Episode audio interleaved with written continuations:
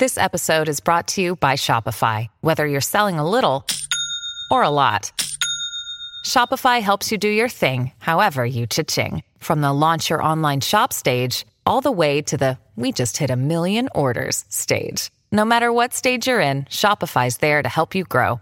Sign up for a $1 per month trial period at shopify.com slash special offer, all lowercase. That's shopify.com slash special offer. Mark A. Altman, Daren Dochterman, Ashley Edward Miller. Three fans who became professionals and then became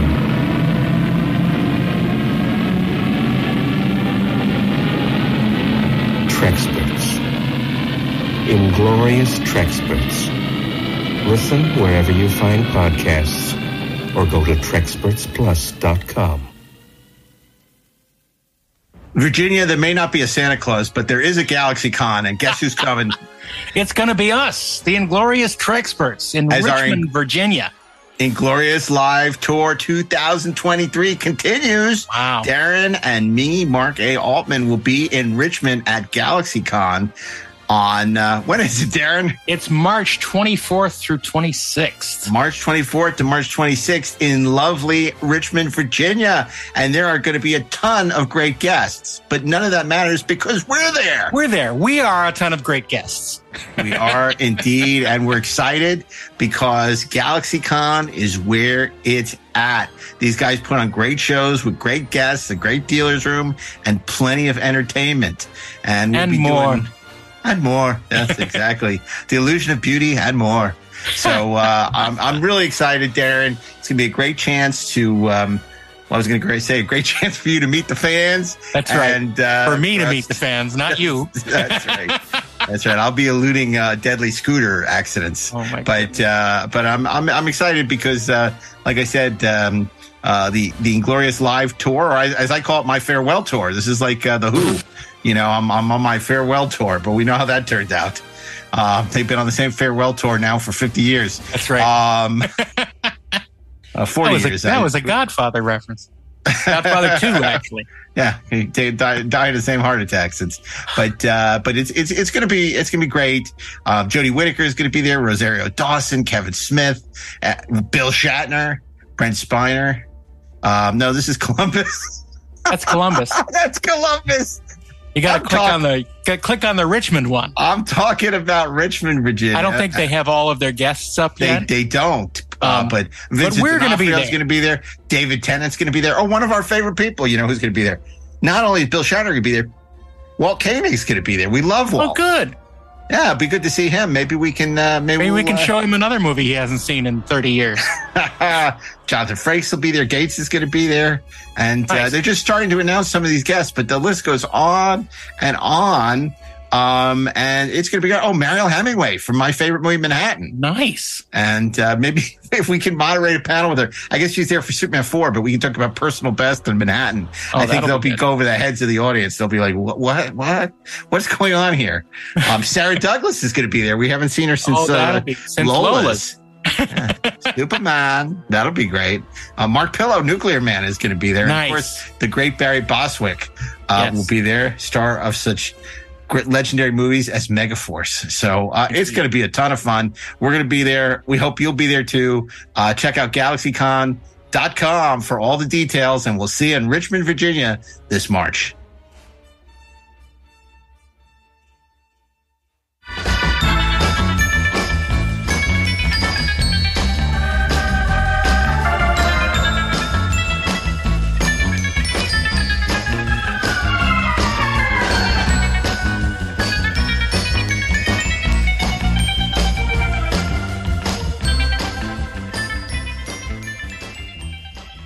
Hey, it's Mark A. Altman.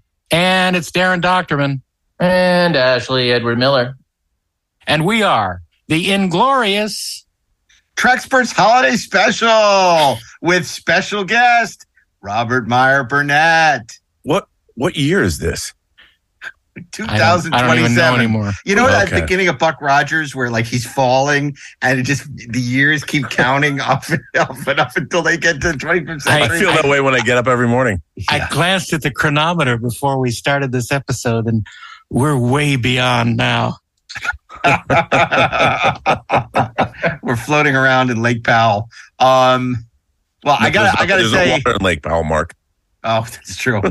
I, I got to say, you know, I feel bad because um, a couple episodes ago, uh, we were talking about our favorite TV shows of um, 2022, and you know, knowing this is a Star Trek podcast, I was very remiss in not mentioning a show that most of us love.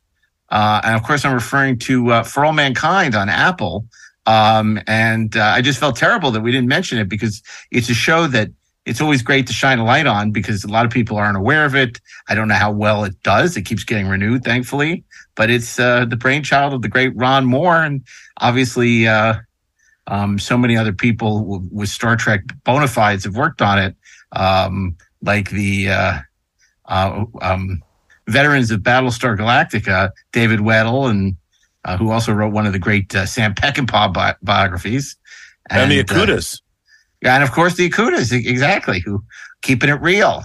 I should have mentioned that it's it's one of my favorite shows. I love that show so much.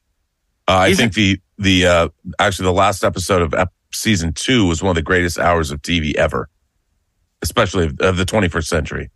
Well, you know, it's funny because this is a show that I, I know we both loved. I don't think Daren's caught up with it, if I'm not I'm not mistaken. caught up yet. And um, it just shows you how ephemeral television is these days.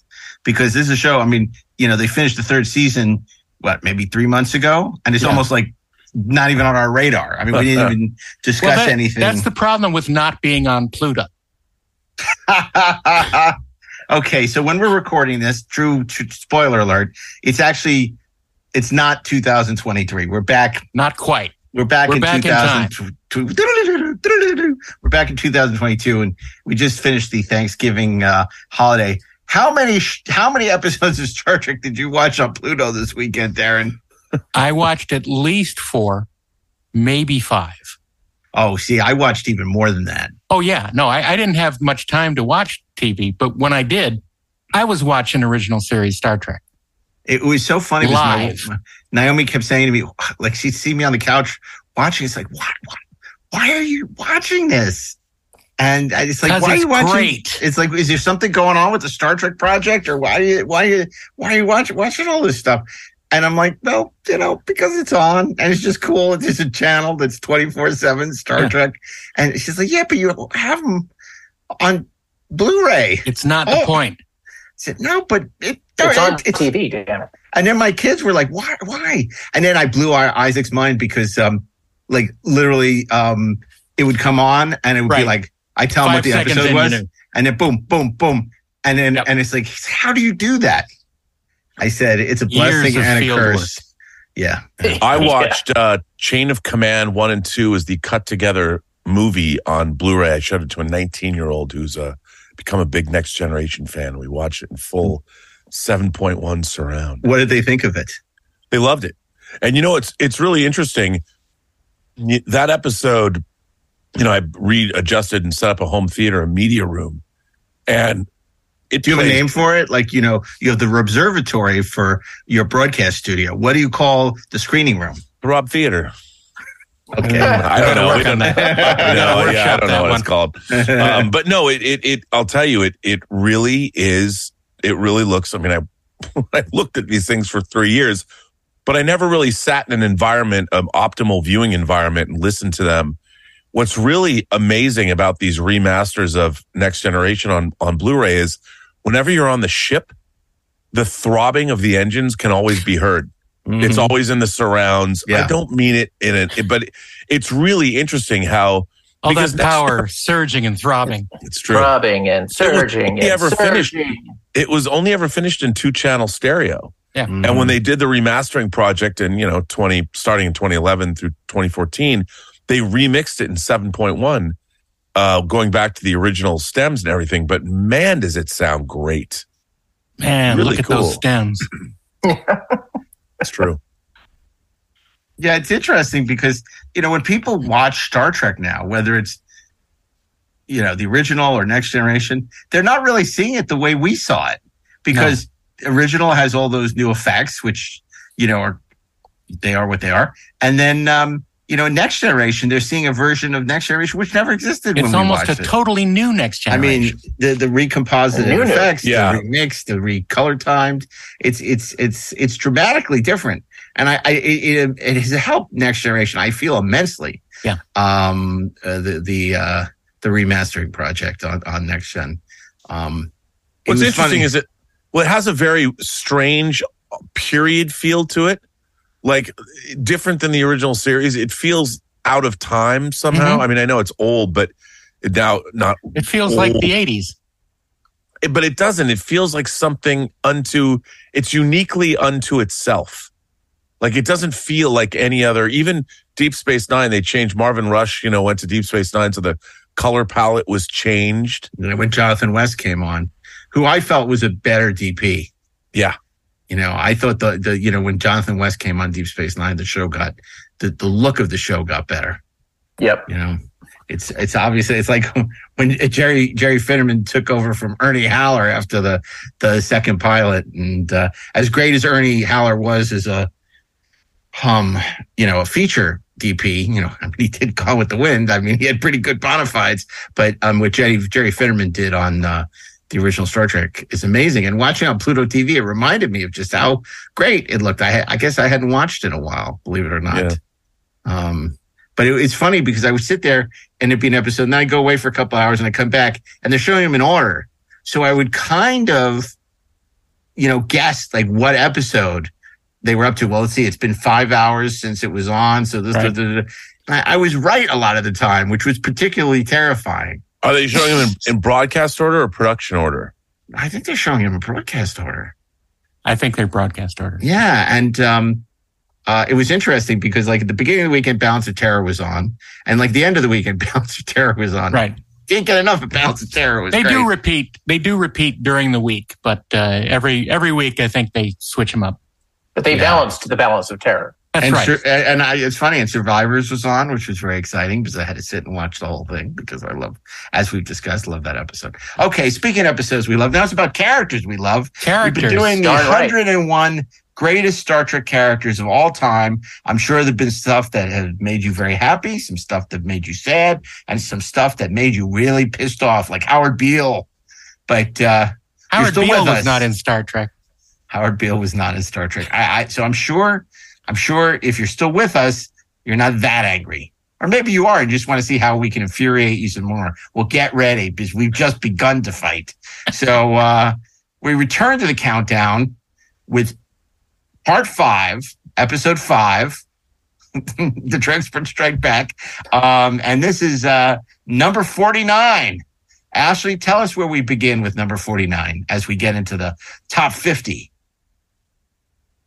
At number 49, um, you know, I, I can't think of a more exciting place to uh, to begin uh, this particular episode than sick bay with uh, with a doctor, a doctor with with red hair who has a, a little bit of a thing for her captain, um, and Mabenga? a kid. Yeah, Mabenga, a, a kid that we all want to choke. Uh, I am speaking of uh, Dr. Beverly Crusher. Tell Dr. Selar she can use Ward 3 for the ambulatory patients and I'll stay here. Transporter room 4 to sick bay. They're coming in now. Acknowledge. Stand clear and be ready.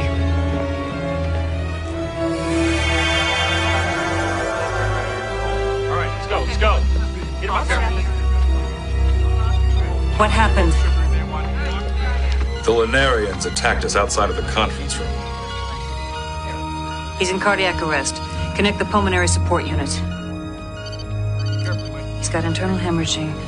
The bioregulator of his artificial heart has been fused. He's got liver and spleen damage. What kind of weapon caused this? A compressed teryon beam. 40 cc's inaprovaline.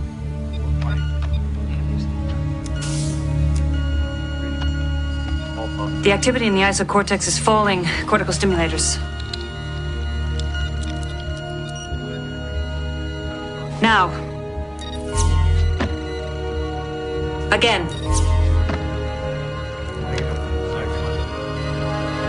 His respiratory system is shutting down. The levels in the isocortex are still falling. Damn. played by the lovely and talented uh, Gates McFadden.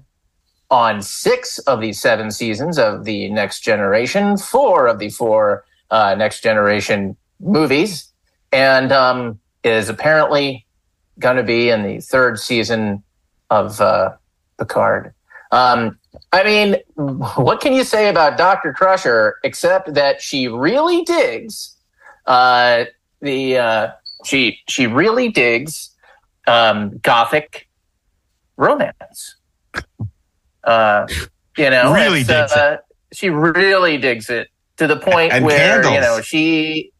Yeah, on the holodeck, there are candles, there are things happening that um, it's going to be a difficult watch with the kids. Um, I'm just going to come out and, and say that right now. Um, but look, I, I think uh, that there's, you know, she went away for for a reason after the the, the first season. It's Well, no, I mean she went away for a reason. What was the Well, reason? I mean, I mean, not i- i- in terms of the show. There really wasn't Yes. a reason. In the show, Yeah. there was not a reason. Yeah, in the in the show. yeah, no, no, no, no. I, but I think that uh, that the And it's reason not why our story Came, to tell. no, it's not. But the reason why No, she but came you can back, I if you're interested. is- read the 50 year mission, where it will explain correct. in great detail what happened. But you know, the fact that she came back, I think, is um, it, it says something about uh, at least the the next generation and the tone of the next generation and kind of how that that cast worked in her place in it. Um, because in second season she was replaced by Dr. Pulaski, who is not what you call a fan favorite. Um, well, people are going to be upset when they find out she's number 48. Right, no kidding. Um, I actually kind of have a soft spot for Dr. Pulaski. She was cranky. I liked that. Um, but uh, but certainly, uh, Dr. Crusher felt more of a piece with uh, with the needs of uh, of the next generation, kind of the role that that doctor was playing. The so needs of the many. the needs of the many, the needs of the next generation outweigh the needs of uh, Diana Muldaur or the one. Rob, what do you think of uh, Dr. Crusher? You know, I thought that she was very underserved through the course of the series. I, I, I, I, I think she was actually a much better actress. They did just, they really, she was very underwritten.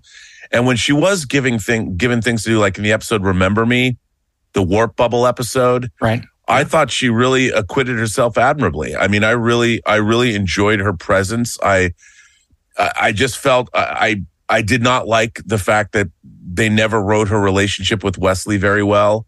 Right. And I just thought the writers really didn't serve the same with LeVar Burton. I mean, people just didn't know what to do with her. However, when they did give her stuff to do, like in command of the Enterprise D in Descent Part Two, you know, or Descent Part One as well, or when she actually got to direct in the seventh season in Genesis. I mean, with Genesis, she she they could always do something with her, and and she was, I thought, a great presence, and I really liked her character and I liked her performance. I just wish she would was given more to do.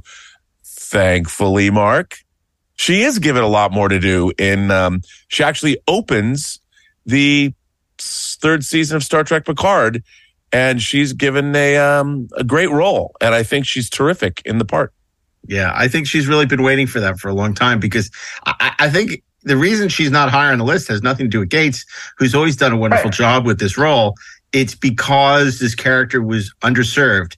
If Right. she had had more moments, like I think you mentioned, remember me with her mentor Dalen Quaice, but um, w- the um, in all good things, you know, w- w- it was wonderful. Yeah.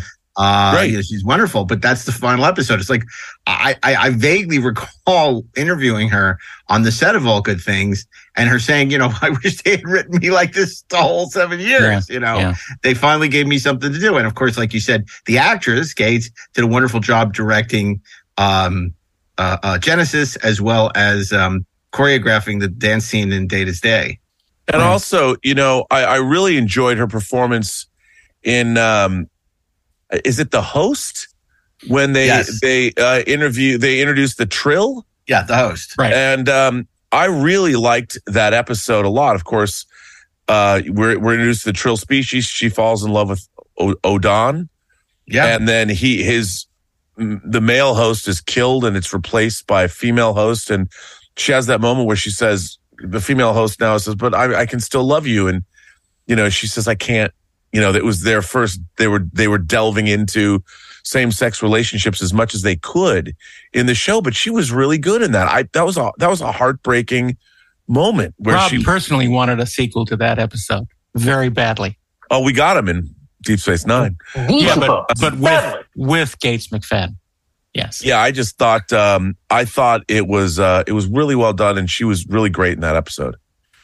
Uh, just a, a little bit about Gates McFadden herself. I mean, she she was a very well established uh, choreographer before Next Generation. She was the choreographer for Labyrinth and did uh, some Yep. amazing work there uh, back when she was known as Cheryl. She changed her name to Gates right before Next Generation uh, started, and uh, That was her middle name.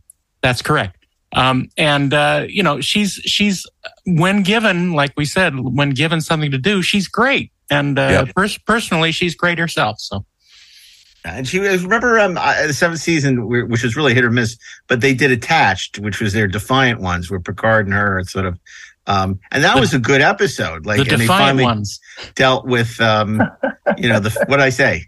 No, I, I just said the Oh, Defiant oh, ones. Ah, I'm making a joke. I see. See? Yeah. So um, Extremely they finally little. dealt with like the Picard Crusher relationship, which was interesting um, because it was something that was set up in the first season. And yeah, that they never virtually really knew what to do with. Yeah, yeah, yeah. Which is a Okay. Well, there you have Dr. Beverly Crusher coming in number 49.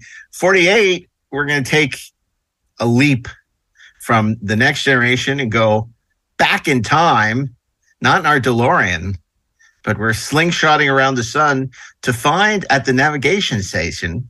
It's a pretty high leap because you have the bonus of an extra leg.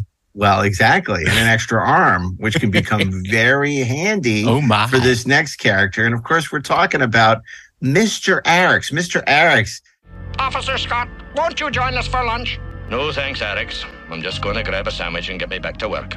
Very good. One grilled cheese on rye. What the blazes? Hold it just a doggone minute. One sandwich, that's all. Somebody turn off this infernal food factory. oh. Excuse me for laughing, but Go ahead and laugh. Big joke. I'll bet you two are responsible for this, eh? Hey, wait a minute. We didn't cause this to happen. Tell that to the captain. I'm reporting both of you just as soon as I... this was a character that was introduced in the animated series and strangely has never reappeared in Star Trek, uh, much to our consternation. Because, of course, now with the advances in CG, um, it, it seemed like he would have been a natural to appear in the feature films or in a TV show, um, voiced by Jimmy Doohan. Shocking. Uh, Mr. Axe was a delightful character because I he think he was we all completely alien. He was a completely alien. He was a Dosian, was he not? Ed, uh, Ed, Edosian, right? He was a Dosian, and so it was great to have a, a true alien on the bridge. Because of course Spock was Vulcan, but he was a humanoid. Mister Arex was not, and it just gave the. Um, it was a really fun introduction for everybody but Walter Koenig uh, in the animated series. Are there other Mr. Arex fans here on the out here here on the episode? Well, I mean, Well, I- we were waiting for you to.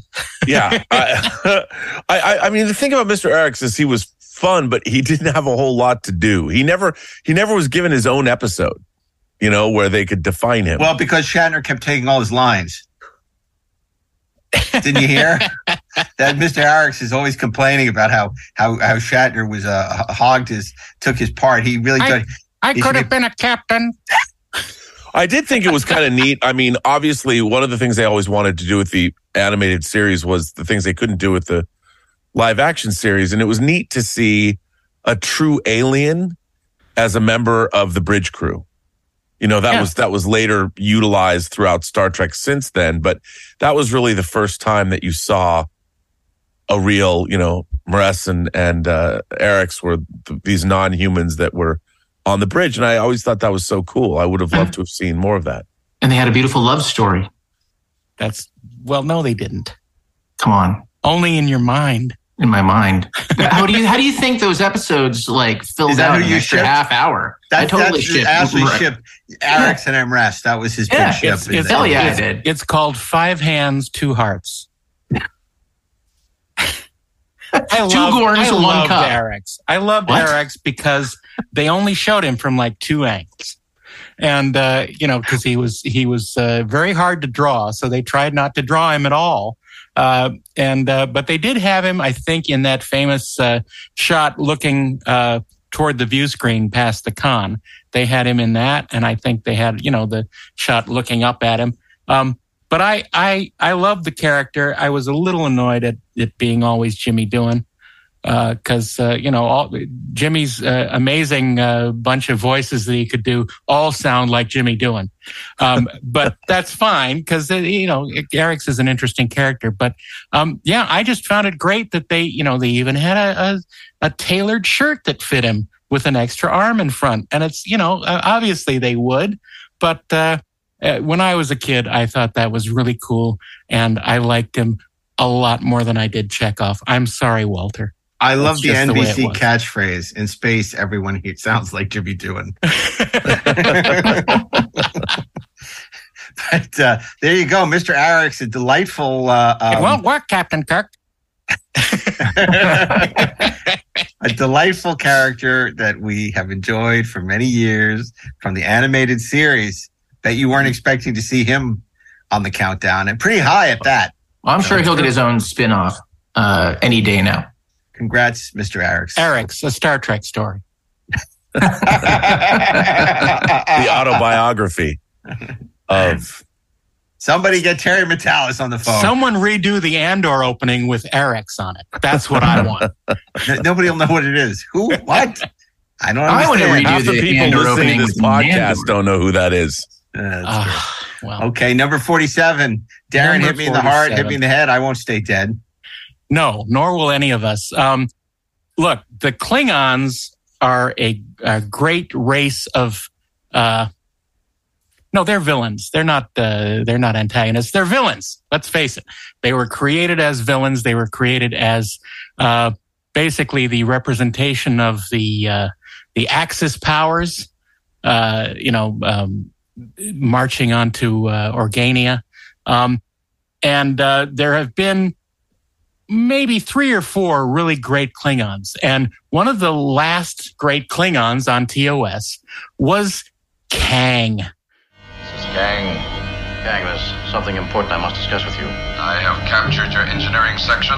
Will die of suffocation in the icy cold of space.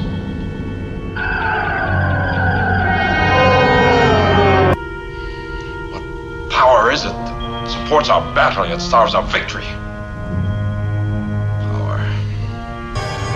She has five seconds to live. He is a victim of war, Captain. She understands. Who uh, uh, was uh, Dun, dun, dun, dun. yeah Dun dun dun dun. was played by the great Michael Ansara, uh, husband to uh, uh, Barbara, Barbara Eden, Eden. Jeannie. Yeah. And uh, look, uh, Michael Ansara was a great character a- actor in the uh, 1960s. You couldn't you couldn't switch channels without seeing him sometimes. Um, and uh, you know, in uh, in the episode of what was the name of that episode, uh, Mark? The episode that uh, he was in uh, as Kang. What Day was of the, the name Dove. of that? Yeah, the dove. Was it Day of the Dove? Yeah. I'm kidding. Because it, it was more than a day. It was several days of the dove. It was a photo novel, bro. that yes, it was. Um, Sort of and, the uh, lost weekend of the dove, more than anything. That's pretty much it. You know, if if uh, if the people on uh, on uh, uh, the uh, the comb planet had the year of the redbird, then we could have the day of the dove. And so, look, this is the uh, famous episode where uh, twenty Enterprise people and twenty Klingons go after each other ad infinitum. They stab each other. They just come back. They lop their heads off. they like the White Wedding. back. Yeah, it's it's crazy. Um, and it's all uh, it's all being stage managed by this alien pinwheel uh, that uh, is uh, looking off in the corner and uh, doing all sorts of uh, strange things. We don't know what it's doing, but it's sitting up there getting energy from hate. And Kang is like Twitter. so good. That doesn't even make sense. Kang is so good, um, and and uh, he has pretty much uh, the most lines of any Klingon, I think. He's so Uh, great. He's So so, good. He's he's so badass. He comes aboard the Enterprise, and uh, you know he's put into uh, confinement, and he takes over with his uh, band of merry uh, swarthies. Mutineers. And let's not because he's got a great his voice. hot wife. Well, yes, of Yeah. course, his hot wife Mara um, is uh, is uh, great, and look, uh, just the the swagger that he has when he's talking over the communicator to Kirk. Uh, you know, you will die of suffocation, and The you know he's, he's just space. so great. Yeah, he's Yeah. so great. And, he, And, and, uh, and has a we all learned. Uh, we all learned uh, only a fool fights in a burning house. Yeah. That's correct, and that that's true, by the way. And then when he Uh, leans on his sword. Also you know, Spider-Man. Yeah, He looks Sometimes. like he was just born to wield a blade. he's so good. He's so And good. Darren, we should point out good- that he came back. Well, we're going to, but I want to Okay. finish talking about Day of Sure. Dove first. Then we'll get to Blood Oath. But I just want to say that Darren makes a really good point, which is that he says, um, you know, he was a real adversary for Kirk. He was the only one because William Campbell was a bit of a was a com- dandy, he was a comedic, right? He, Yeah. So I love him. Don't get Yeah, me wrong. of course. uh, in, in in Tribbles, and they they wanted him back. No, they wanted John Colicos back for uh, as Kor, who Right. also was a great antagonist. Yeah. But he he, like you, you, you It wasn't a personal thing. It wasn't a personal thing, and you felt like Kirk could fucking kick his ass, right? Yeah. With Michael Ansara, you felt he was Kirk's equal, If and not I mean, even when he slaps him on the back at the end, yeah, and Kirk right. was like flying. Wait, well, and- and and and and and and the whole you know the whole teaser where they get the jump on them and Yeah. then um he hits the little red button on the communicator and uh they go tight on they you know keep them in the transporter no Right. existence that's where they belong That's right. but uh it's it's it's a dopey third season episode but But it's wonderfully dopey i love it i i love i can watch that whenever it's on it's it, and and a lot of that has to do with Michael Ansara Yeah. who is just fantastic and he's Jimmy doing then transfer out freak. And and he's great in Batman the animated series as Mister Freeze. Oh, Freeze. yeah, I'm that's just going right. to mention that. Yeah, he he's was great. fantastic. He's great in Buck Rogers as Killer Kane after uh, the late um, um, Citizen Henry Kane. Silva. After Oh, Henry Silva, Henry Silva, yes. uh, uh, uh, He's he also plays Henry- great in as John Singing Rock in William Girdler's 1977 masterpiece, The Manitou. There you go. right. Yeah, dude. Okay, and now we turn we turn to you, Ash, because that was Tell not the only time return. he played Kang. Yes, Kang's return. Uh, by the way, totally with you on the Manitou. Um, Where's that remake? There's there's three I books. know, right? Come on, But- guys, let's remake The Manitou. Uh, Michael Ansara, You'd have to you make know, it. into notwithstanding. Kang, um, is he's a blockbuster, man. It, Kor, Koloth, Kang, those guys were all so well cast. They were also terrific, and Kang was just the baddest of the badasses. Just and don't when they call brought him the- back, in don't Deep call him the Space Nine- KKK. Oh God! when they, when they brought would him be back bad. onto Deep Space Nine for Yeah. Blood Oath uh, to go, basically, it's, it's like a Men on a Mission uh, story with Jadzia Dax, who's got a, a deep connection to the uh, the Klingons and the Klingon Empire and relationships uh, with all of these guys. Kang is he's not quite reimagined. i- i- but he's a little bit reimagined as as a as a Klingon who in his later life has achieved a sort of monk like um, focus and sense of control and commitment to his sense of honor. Um, he goes out like a boss in that episode. Uh, and he turns out that, you know, he's kind of a blockbuster. He's so cool that they actually bring him back again on Voyager for flashback, although technically the scene that he's in takes place uh, before what happens at Deep Space Nine. It's Can I not tell as cool. you something? Yeah. I had no idea he was in Voyager. Yep. None. I am going to watch that episode tonight. What is it? Flashback. Oh yeah, I did know he was in that. I hate that episode. Yeah, me Okay, too. never mind. Which is why I didn't want to mention it, and yet I mentioned it. But Blood Oath is effing awesome. It it's, is awesome. Uh, it's great. yeah. Okay. Wow. Blood We Oath love is great on Deep Space Nine. We do. We And love so do Kang. Kang, Kang. How great is it when when when I can't let this one go when Kirk be, it does the intership beaming with Mara Yeah. and you know and and and Kang see, you know, sees him and immediately is like, "You brought a surprise," and it's like, and he says, "No, you have to listen to him," and it's like, and he's having none of it. He's like, "Great, they, they, she brought me Kirk, and now they are so screwed." Oh, it's so good. Okay, so that brings us number 46. 46, another giant, just like the Giants, but it's not. We're not talking about Harold Robbins. We're talking about an actual giant. Now we, we already had Carl Strucken or Strucken or on on Striken. Striken. I hardly know her, but uh, Hayek? Lady. but uh, but this is another giant. This is a, a great actor. Um, he would return in, in Gene Roddenberry's um, Planet Earth. Planet Earth? No, the first one. Uh, Genesis two. No, Planet Earth. Planet Earth. But of course, we all knew and loved him from the Addams Family. And I'm talking about Ted Cassidy as Ruk. Unlike you, we humans are full of unpredictable emotions that logic cannot solve. Yes. Yes, it had been so long ago I had forgotten. The old ones here, the ones who made us, yes. Yes, it is still in my memory banks. It became necessary to destroy them. You are inconsistent. You cannot be programmed. You are inferior. And Korby. You came from the outside. You bring disorder here. The danger to you is Korby. I was programmed by Korby. I cannot harm him. The old ones programmed you too, but it became possible to destroy them. That was the equation. Existence. Survival must cancel out programming. That's it. Ruk. Logic. You can't protect someone who's trying to destroy you. Ruk, I would like. You brought him among us. You brought the inferior ones. We had cleansed ourselves of them. Now you bring the evil back. Ruk, stop. And I'm telling you, if Najin Tam is listening to this, he needs to be an Exo 6 action figure. I demand it. I demand it. Are you listening? Is the captain here? Is Spock Ruk here? So Ruk, Ruk, look, Ruk is great. We love Ted Cassidy. What the old ones, which is a concept that Robert Bloch um, had in his novels.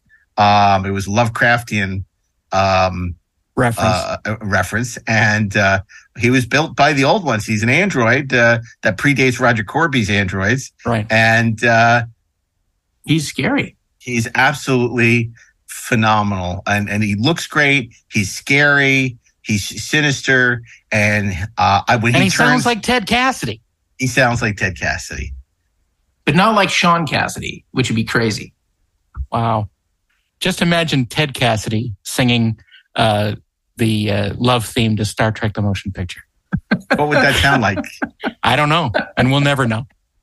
Yeah, one will never know. Also, the design of his makeup. I mean, even though it, it really made good use of his own features, but Yeah. it was really effective. A great costume, the design of that costume. And, you know, I loved in his performance the look in his eye when he says, he kind of looks up and away, the old ones, you know, and it, it was, The he really, he really us. felt like he was an artifact from this truly, it reminded me Mm-hmm. of, of like the, the same race that the, the Krell built Yeah. um, Ruk. You know, the few that escaped. Altair made it to right. Well, it was You that know. early grouping of episodes that Gene Roddenberry was so intimately involved with that all owe a debt to Forbidden Planet. Because you really sense when Gene Coon comes on, and again, not to sing Coon's praises again, but it tonally the show changes. Right. And the you know, if you really look at those first 13 uh, episodes, they have a very a much more serious and Darker. Yeah, and darker. Yeah, very Right. much so. Uh, tone. Coon opened up the vista a little bit. Mm-hmm. Mm-hmm.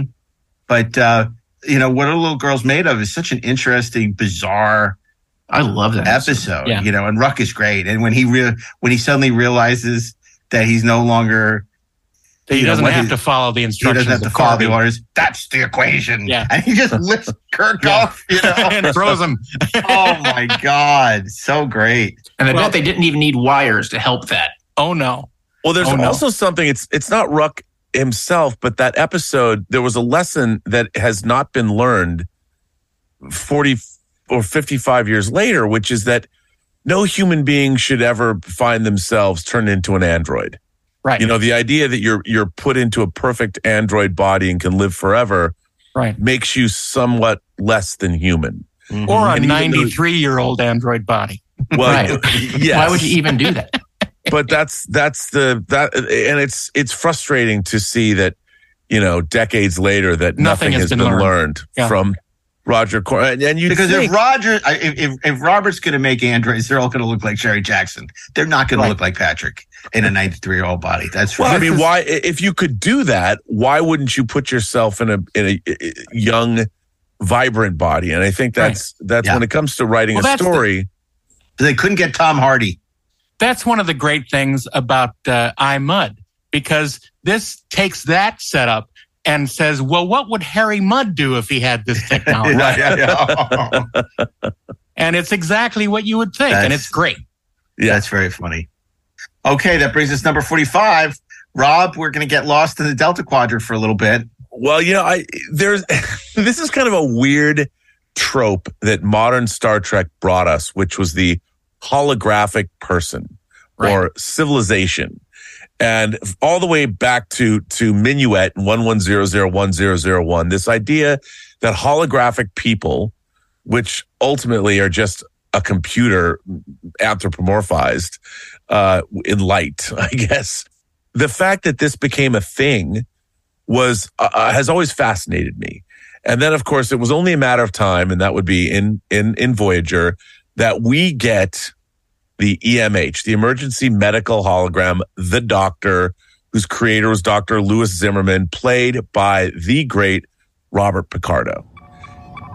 All primary systems have been rerouted to the bridge, including environmental control. It looks like there are holo emitters on every deck. There are.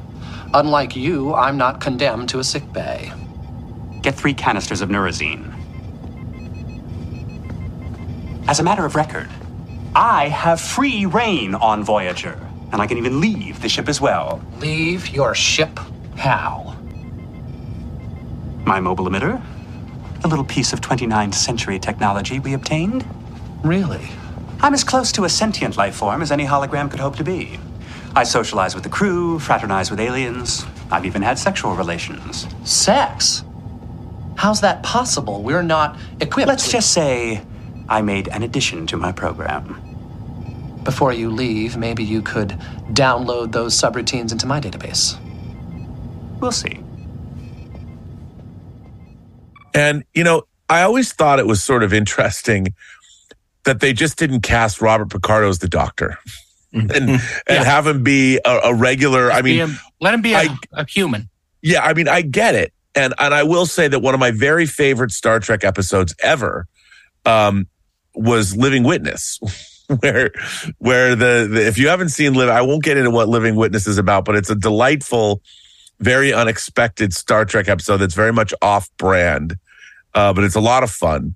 And, uh, the, the doctor has sort of an interesting fate in that episode. But, you know, it was, it was very interesting because he, it, it, what the show did was give itself a problem, which was how does the doctor leave sick bay? And then they had to figure out, okay, well, we'll come up with a holo emitter, you know, so then he can walk around and interact with the rest of the crew and, and go on an away mission, you know, and, and all this stuff. And it just seemed like it seemed, it was one of these things where so often in modern television, they come up with all these great ideas for like a pilot. And then they realize down the line, that this was a mistake. It wasn't thought through. And I think that the doctor, because uh, he's he's almost he's almost like a holographic Dr. Pulaski in that he's cantankerous and he's he's a very fun I think he's a very fun character. I love Picardo as an actor.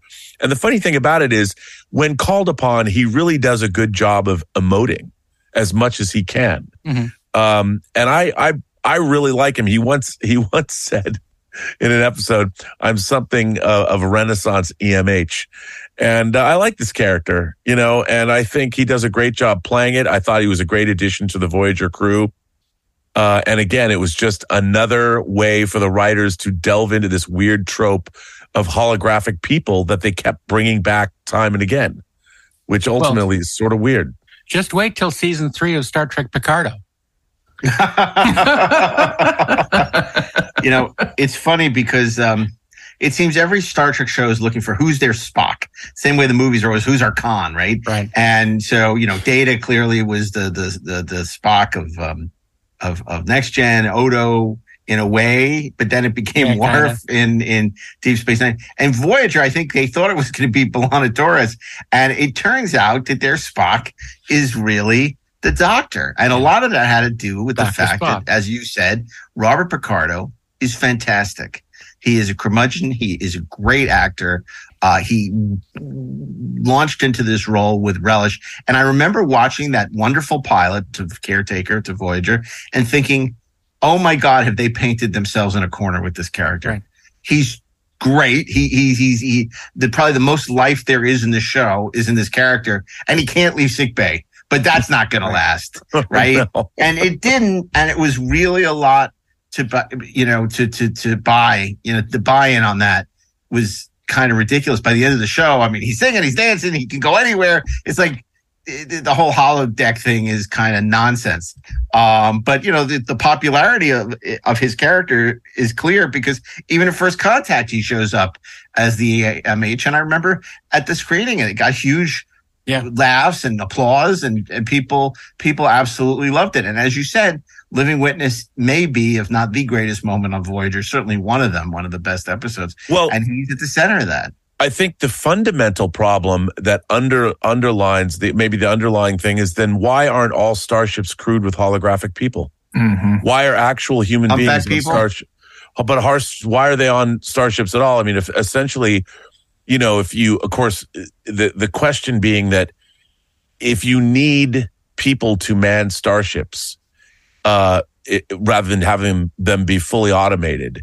It doesn't make any sense having a holographic doctor. And now, of course, they've added in the subsequent animated series, like in Prodigy, they've added other holographic. There's a command program. You know, yeah. uh, uh, Kathryn Janeway is now a holographic yeah. command program. Why aren't the why aren't there whole crews of holographic? I mean, it makes little yeah, sense. At some point, you, you carry no it out to that. Yeah. Of course, but I mean, they do set you up for this this idea, and and if you wanted to have like, why aren't they building ships with holographic crew mm. to send all over the galaxy, well, like instead of generational ships? Build the ships with just holographic crews to run them. You don't actually need the holographic crew. You can just send yeah. the ships out as drones, as berserkers. Now, if Voyager had been like what I think deep in its heart it wanted to be, which was more serialized, right? It's like you can see like maybe there's a, an interesting way to deal with the the emergency medical hologram as a science fiction piece where you find out why it's just supposed to be for emergencies, you know, and, and how do you, you know, deal with that program that kind of keeps running that's not supposed to keep running or being challenged in ways that's not supposed to be challenged. And they, they kind of, you know, waved in the general direction of that every now and again on um, on Voyager. But the truth of the matter is, you're right. Like as it was ultimately expressed, it doesn't make a hell of a lot of sense. It, none at all. But you know what? Bob Picardo is great. Yep. And he's yeah, fun. He is. Yeah, yeah, and he's conceptually he's screwed, but good character. Because you, you you you worked with him, right? I mean, he's just a delight. Lovely. Yeah, it's funny because he came from like Joe Dante's school of, of yeah, well, Roger, Roger Corman uh, people. Yeah, yeah, and all that. I mean, they used him a lot, and I remember seeing him as the serial killer in The Howling when he sticks his finger and he yep. pulls the bullet out of his forehead. I'll let me. I want a piece of, of your my mind. And yeah. he's a total, he's a total pro. Love Picardo, and uh, at the end of the day, he's a great character. Believe it or not. Okay, so uh, an incidental pick from Daren Dochterman at number 44. I don't think this is very incidental because uh, it it is from one of the uh, one of the better episodes of uh, the third season of TOS, and uh, this character is sort of like a double edged sword. Uh, on one side, she is the first female starship commander in Star Trek. Um, and the other side of the sword is that they didn't give her a name. That's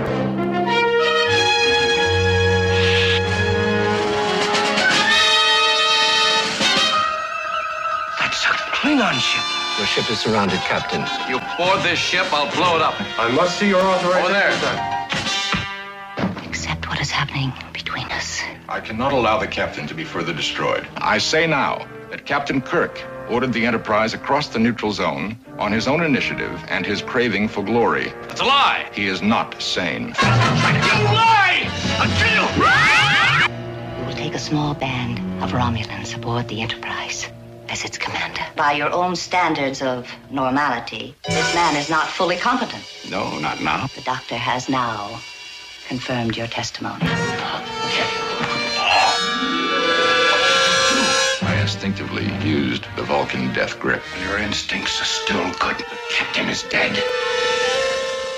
Um, they they they use the crutch of uh, she whispers it to Spock in the Enterprise incident, and uh, it's it's kind of a cop out because she's only listed as female Romulan commander, uh, and it's it's really The annoying. FRC.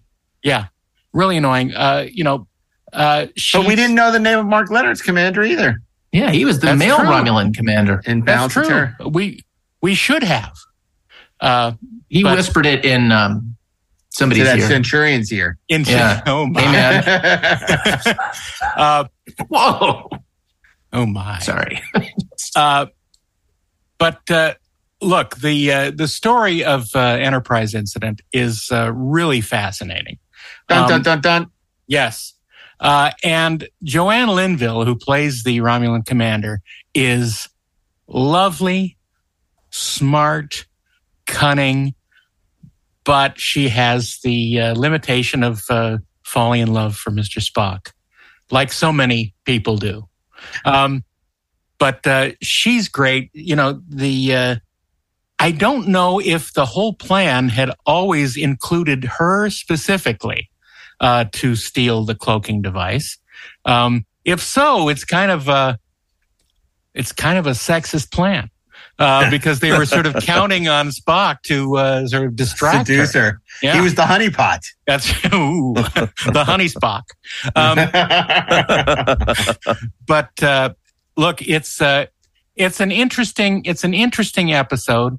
Uh, it's a little bit uh, overdrawn when they deal with the Vulcan death grip and uh, I'll kill and, you. uh, I'll kill you. and the the big switcheroo when uh, Kirk gets the pointed ears. Um, but uh, it's fun. It's uh, it's Star Trek espionage. Uh, they steal the uh, M5 unit or the uh, cloaking device, and uh, it's uh, it's a lot of fun. And I, I remember uh, Dorothy Fontana um, talking about this episode. Of course, she uh, was one of the main writers on it, and uh, she was really pissed off that the uh, cloaking device itself was huge because she had been uh, she had wanted it to be sort of like handheld so that he could walk through the walk through the ship and not As be noticed. But like- but instead he's running around with this big football shaped thing and and uh, and uh, looking like uh, you know an idiot. If Basically. only it could be cloaked. exactly. Uh, so she was a little uh, upset about that, but you know what? It doesn't matter. The episode works fine, and it's really fun watching uh, Shatner uh, going around in the Spock outfit and the uh, and the Romulan gear. And uh, I love the, The- the episode. and ears I really love brought out his Joanne sideburns. Linville. I'm sorry, Lashley. I couldn't hear what you were saying. You were speaking over me. Sorry. Try it again. I said Go the ahead. sideburns brought out his, his ears. Ah, yes. it's such a fun episode. It has a great score. It has, um, uh, you know, obviously we, that's where we introduced the, the the Romulans are now using ships of Klingon design That's because right. they no longer Because they have lost the Romulan- Romulan ship. They lost the Romulan ship, so they're using Klingon ships, which of course retcon the whole. Oh, now there's a Klingon Romulan Yeah. alliance. The Russians and the Chinese are working together. Which brought us Star uh, Trek Three. And it's so interesting because this is definitely a show of its time. It had been very influenced by the Pueblo incident, where right. the uh, North Koreans had captured an American uh, ship, the Pueblo USS Pueblo. Um, also, uh, you know, during the Cold War, there was a and, and certainly World War II, there was a lot of these honey traps with. Um, so Oh, I, I wonder if indeed that was the idea that Spock was supposed to seduce the Romulan commander. I hope not, because I think yeah, I- if there's a weak spot to the episode, she's so capable and so competent and so smart, you know. And, and and you know, I buy the whole thing. I understand Vulcans never lie. No, we can't. You know, and you know, Captain Kirk has not been himself. And when he's doing the whole, I mean, it's great because this is Shatner at his over the top, but it's it's like for a reason. It's, It's so best, great. yeah. Oh, he's. I mean, he's just eating the scenery, but it's it's tasty. The scenery is tasty. he is. He, I mean, it's that from the beginning of the episode where he's getting pissed at everyone, and then you know when he start loses it, um, you believe it because you got to go back to the first time you watched this episode many years ago. Like Yeah. now we've seen it a million times, but what was it like to see Captain Kirk acting like that? You didn't know he was, was like great. undercover. Yeah. I, I mean, he, you were like Scotty and everybody else. Like, Yeah. When did they give the order to go in the neutral zone? Holy mackerel! Why does Kirk's losing it? So uh, maybe he's an, an alien or an android. Uh, but You know, um, the thing about this episode too, though, the reason that I always liked it, and even as a kid, I liked the fact that it showed the duality of her and the fact that she was a strong, very capable commander and knew what she was doing. And I felt that, you know, she recognized in Spock somebody who was probably even more capable. She recognized a kindred spirit. cap- but more capable of than her own officers. Like Mhm. she saw in him true excellence and and somebody that she was probably at the same time bewitched by him romantically, but also I I think she had designs in the sense that we could we could I could be the next predator with you by my Yeah, side. That's correct. You, you know, and and and so it wasn't just hmm. she wasn't just swooning over him. I mean, she was, but she really believed. I think that she believed that he was the most extraordinary man she had come across, and she was thinking about all the. If I could just bridge the Federation and the Romulans, and what I could what I could accomplish with you by my side, and she turned on the charm as much as she could, but she was not aware because the R- Vulcans and the Romulans didn't know much about one another Right. you know, at this point. I mean, they were probably trading on the Romulans were as they were trading ship designs with the Klingons, they were trying to find out as much as they could, but I'm sure that she didn't know enough about Vulcan civilization to realize that he was completely impervious to what she was turning on there. And it brings up an interesting thing that uh, it seems like the Romulans are a little bit jealous about the Vulcans. Uh, that uh, you know the Vulcans sort of uh, advanced into this uh, you know peaceful, uh, prosperous society, and the Romulans were always uh, sort of redheaded stepchildren uh, that had uh, left years ago. And uh, it's uh, it's it's almost uh, it's almost uh, brought brought forth in the costume design, even though we know the real reasons why they wear those helmets to cover their ears because they didn't want to make more ears. Um, but it could be traced to the Romulans being embarrassed of their Vulcan heritage. And they're covering up that that can make them look like Vulcans. So it's an interesting thing that uh, I, I really love. And I also have to say, I mean, looking back on it now, I don't know how popular this comment's going to be, but I liked that they picked an actress that she had a, her beauty was not so, I guess, call it California. Yeah, Her it beauty- wasn't her- it wasn't surface. No, her, her beauty was much more aristocratic. Yeah. You know, and I, I, I could definitely, even the way she spoke and there was just, and when I was a kid, yeah, did I like the, the hubba hubba women? But, uh, she was one of my favorites because she was dangerous and she was also incredibly feminine and, And she could do that- both at the same time. You And she knew that back she in the knew what she was doing. Yes. And she knew what she was doing the whole time. She was not just, oh, Spock. Yeah. Like she was trying to make him an offer. Like she was coming in hard. If she had, if he was, a, she was a CEO, she would have dropped some big fat check. Here's your signing Or bonus, something. buddy. Yeah. Well, you know, it's so because it's so great when they're tangling over what's going to happen with the Enterprise. It's a great scene for Jimmy Doohan. And he's, you know, when, Yeah. when she tells, makes her demands and he says, you know, I'm not doing anything unless I get orders from the captain of the Enterprise. And uh, and and you know she's just like blows it off like she knew he was going to say that, and it's fine. But you know this is a huge coup for her, and she knows with Spock at her side, she's going to be bringing the Enterprise, the flagship, to Romulus, Right. and her stock is going to go up. So I, I think what you said earlier, Rob, makes a lot of sense to me. It's like you know from the political machinations for her to have Spock you know, as her ally and potentially her consort would be a huge coup for her ultimately in terms of ach- achieving power. and she in the says, empire. "You are not unknown to us." yeah, Yeah, Yeah, so and she- another thing, yeah, yeah, and also, I, I mean, I do think that she was probably able to seduce whoever she wanted because she was the alpha of whatever circle she traveled in back in the home uh, in the homeland. Right. Yeah. Well, she certainly wasn't going to um, uh, have any dalliance with that number two, that Sub Commander Tal. Yeah. Number two was not number one. By the way, I gotta say, I mean, uh, being that I'm the Star Trek book reader, uh, Diane Duane. I was brought- going to ask you about this. yeah, brought her back in an excellent Star Trek novel called My Enemy, My Ally. Right. That led to Diane Duane writing a whole series of books about the Romulans. And she, you know, she renamed the Romulans, their own name for themselves was the Rihannsu. Right. And, and, you know, we called them Romulans. Romulans. It was an Earth thing, but they're called the Rihannsu to themselves. So did, I thought did she was- actually give this character a name?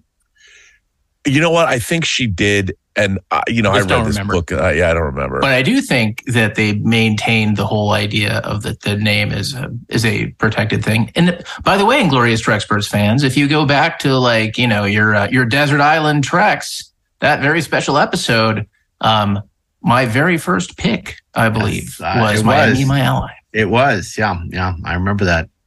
Uh, They did give her a name. Did they? And um, it was it was Myrtle. Because I tried to look it up and I couldn't find it, Um, but that's all right. uh, hang on, I'll find it. Uh, Well, I mean, I'll. Spock has that great line where, you know, he says, Oh, you know, what's your first name, Spock? And he said, You couldn't pronounce it. Right. Right. And it, you know, not to be confused uh, with the uh, uh, Galaxy Quest episode, uh, "Enemy Friend, Enemy Foe," Yeah. because it's something completely different. Completely different. Okay. Well, oh my, number 43 is oh my. Ashley Edward Miller.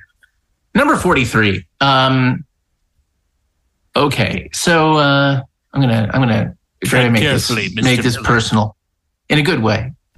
So um I don't have a lot of autographs from uh from Star Trek actors. I think I have two. Uh one of them is Nana Visitor because Nana Visitor. And the other one uh, is the actor who played number 43, uh, George Takei, uh, who played uh, ultimately Captain Sulu. Captain, am I correct in assuming that you have decided to embark on a rescue mission? That's right. Do you have a problem with that, Ensign? I do. It is a direct violation of our orders from Starfleet Command, and it could precipitate an armed conflict between the Klingon Empire and the Federation. Objection noted. Resume your station. Sir, as a Starfleet officer, it is my duty to formally protest. Tuvok. A pretty bold statement for an ensign. With only two months space duty under his belt. I am aware of my limited experience, but I am also very much aware of Starfleet regulations and my obligation to carry them out. That's enough. Ensign, you're relieved. I'm sorry about this, Captain. I assure you it will not happen again. Ensign, you're absolutely right. But you're also absolutely wrong. You'll find that more happens at the bridge of a starship than just carrying out orders and observing regulations. There's a sense of loyalty to the men and women you serve with, a sense of family. Those two men on trial, I served with them for a long time. I owe them my life a dozen times over, and right now they're in trouble, and I'm going to help them. Let the regulations be damned. Sir, that is the most illogical line of reasoning. You better believe it. Helm, engage. Sure. Captain of the USS Excelsior, um, uh, which was named after Stan Lee's favorite word. That's right. Uh, and, uh, you know, but before that, he served aboard the USS Enterprise It was named after long the motto of New York City. Sorry, what? Excelsior is the motto. of Is New it York. really? That's amazing. I did not know that. See, now you filled in this gap in my knowledge. Why does Stan Lee say Excelsior? And it's not because he's a Star Trek fan. Uh-huh. Um, I think Sulu began as a botanist, uh, Yes. and then he kind of became the helmsman. Um, he of. was into fencing. Uh, you know, He was he was lots like things. lots of fun in uh, on shore leave. That was always a good time. Mhm. He liked antique Um, weapons. He did. You know, nobody enjoyed taking his shirt off except for Captain Kirk, more than Sulu did. Uh, he sweated up real good.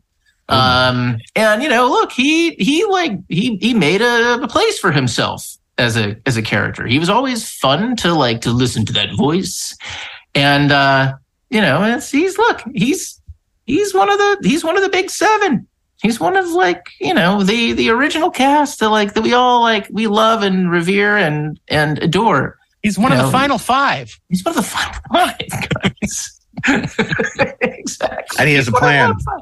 And he does Um, have a plan, and there are many you know, copies. there, there's a lot there's you know people talk about representation these days and it's hard to understate the importance of Sulu to Asians Ameri- uh, Americans seeing him on the bridge in 1966 and uh you know look he thought he was a star or thinks he, he was he star, one of the stars of Star Trek um I, I I thought there were three stars Shatner Nimoy and uh and and and De Kelley um but I I love seeing Sulu on the bridge Absolutely. I, I thought he was a very interesting character. I like when he would get command. Uh, I thought he had some interesting storylines. I thought he was uh, did a great job in the part. I thought it was regrettable that he left uh, during the uh, second season to go shoot the Green Berets, which nobody remembers, and he missed out on some of the best episodes of Star Trek that he would have been in, and then was jealous of Walter Koenig. Uh, uh, but it was his fault that he left.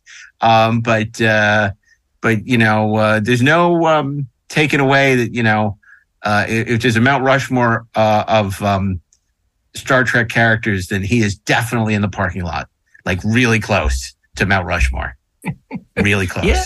Like And you know- the priority parking, like not off far in the distance. He's like right there by Mount Rushmore, sitting And there that- in the car, like like almost on the mountain. And that voice, like, I mean, look, when he when he gets to be captain in Star Trek Six, I like him. He gets to say cool shit like "Fly her apart, then." You know, Yeah. I mean, come on. But he was hardly in the movie. And Yeah, that's yeah, why but he he's, got to that's say, why he's "Fly her apart relatively low on this list. Surely not. I mean, because he chose to get promoted. Yes, exactly. I mean, it's Yeah, then he found out why that was a bad idea. It's what Bill used to say. That's I, right. I, how he would say, I don't understand why he wanted to be captain. Then he wouldn't be in the movies anymore. he wanted to get promoted out of the films. That made no sense to me. They don't And you know what, movies about the though? Excelsior. Shatner gave uh, George Takei one of his great funny moments of all time in Star Trek Five, when a Klingon walks by and they turn and they walk after her. She has wonderful muscles. Yeah, but he actually, you know, look, we, we're not fans of Star Trek 3. He's quite delightful in Star Yeah, Trek 3. He has some cool. great Tiny. moments. Yeah, Yeah, Yeah. You know, and, Absolutely. and, and he is in so many great moments in Star Trek, but they're moments. right. He's a moment player. Look, I mean, what's what's again, his performance in Mirror Mirror shows that he could have been doing so many different things on the show mm-hmm. that he was Yeah. woefully underused. I, I don't know that he was underused because it was a star vehicle. It wasn't Yeah. an ensemble drama. Well, that's yeah, that's it's true. But But I mean, it wasn't how the show was structured. yeah, they could have. Yeah, that's very true. But I mean, he he certainly but he's a fine actor, and he's been good in other other other things. He was good in Uh, Heroes. You know, you know, fellows, in uh, Japan, the show is called The Adventures of the Great Captain Sulu. He does a lot of voice work, actually. Yep. Um, How come you didn't have him on your show? uh, you know what? It's like uh, I, I I tried to cast every Star Trek actor I could get my hands on, but eventually I just ran out of. we want every. Star Trek actor that we we can can get. get. Yeah, I mean, he does. He's such a great vo- voiceover actor. I mean, you've seen him in a bunch of stuff, and you know, he's he's he's terrific. Well, he has such a distinctive voice. yeah. Yeah, yeah. Yeah. Well, look, we, we look, we, we. I'm sure people will be like, "Oh man, why are they bashing on George?" We're not. We're we not. love Sulu. We absolutely love love, Sulu. Sulu. We really do. Yeah. And um, it's just that, you know, uh, he he's a member of the bridge crew and a valued member of the bridge crew at that. And uh, we love seeing him. He's a, a great part of the show. And uh, Mr. Kyle wasn't angry that he didn't get promoted. And you see what happened to him. Yeah. that begs the question: Are we going to see Mr. Col? Will we see Mr. Leslie on this list? I don't know. I'll bet you the cre- Mutiny. credit, credits Yes, to Davy sir. Beans. We won't. um, Well, that- okay. that's not I'll Mr. take Leslie. you home, Kathleen. No, I know. I know that's Mr. Um, That's I can Uh-huh. remember. his name. Yeah, but he's in two episodes. He's he's in Conscience of the King and he's in uh, Amok Time. Not Amok Time. What the fuck's wrong Not with me? Amok The Time. naked, The truth. Naked Time. Naked, the, naked, time. Thank naked you. time. Yeah, yeah, I yeah, yeah. want to take a naked trip. Naked and afraid. Anytime can be naked Anytime. time if you play your cards right. Okay, well, that brings us now. We're gonna we're gonna zip back to the Delta Quadrant, number forty-two, with Robert Meyer Burnett. Well, this uh, this this uh, new this character is a lovely little girl named Annika, and she was born at the Tendara colony to her eccentric Federation exobiologist parents, Magnus and Erin Hansen. And uh, of course, I'm speaking of Annika Hansen, or AKA Seven of Nine. No. Your decision is tactically unsound. We will be surrounded by Hirogen ships in approximately two hours. If we do not surrender the creature, they will destroy us. A lesson in compassion will do me little good if I am dead. It is wrong to sacrifice another being to save our own lives. I have observed that you have been willing to sacrifice your own life to save the lives of your crew. Yes, but that's different. That was my choice. This creature does not have a choice. It invaded our ship, put our lives at risk to save its own. In my view, it has already forfeited its freedom. I'm giving you an order. Report to deflector control and begin working on creating a singularity. I will not comply. I have agreed to remain on Voyager. I have agreed to function as a member of your crew. But I will not be a willing participant in my own destruction or the destruction of this ship. Objection noted. We'll do this without you. You will fail. And you have just crossed the line. End of debate. Report to the cargo bay and remain there until this is over. Is that understood? Um, in in in conception, I I I have a love hate relationship with this character. One, I think it was morally and ethically bankrupt that they created this character in the first place because uh, she was she was put on the show. Let's face it, for TNA. That's that's really what they needed to do, and they wanted to capitalize on the popularity of the Borg. They wanted to bring on a hot chick because they tried to bolster the ratings of Voyager, which were not what were hoped. So they attached they attacked the problem from every uh, way possible, which I thought it seemed pandering uh, in the fourth season of Voyager when they did it. However, that said, they cast an incredible, I thought, an incredible actress named Jeri Ryan, who brought the same kind of conviction to the part and gave us a portrayal that was as good as Jolene Blalock as a Vulcan in in Enterprise. I thought that Jeri Ryan did uh, an admirable job portraying what could have been a thankless role, and she knew what she was getting into, sort of. Um, and while I think that her addition to Voyager and making the Borg so front and center ultimately just further weakened them as any kind of adversaries, again, as Mark said earlier, uh, another attempt to create a Spock. You know, if it if they didn't have it in B'Elanna Torres and they didn't have it in the Doctor, they certainly were going to have it in Seven of Nine. And she was able to transcend the cat suits that they wrapped her in, and she was able to transcend all of the the Borg uh, Borg of it all to turn her into a sort of tragic, interesting, uh, compelling character that you, I think, all audiences really came around, and she was definitely one of the most beloved characters on the show. And I thought, I, well, I thought she was whatever she was given to do, she acquitted herself with aplomb. She was amazing. I thought. She was um I, I think she definitely elevated the show when she came aboard. I mean, there's this this concept like when you go out and you, you, shop for a diamond, like they put the diamond on black velvet, right? As a contrast enhancer, you can see the quality of the diamond. I think that, um, you know, when they talk about having their Spock on the show, like what they're really looking for is that contrast enhancer, Yeah.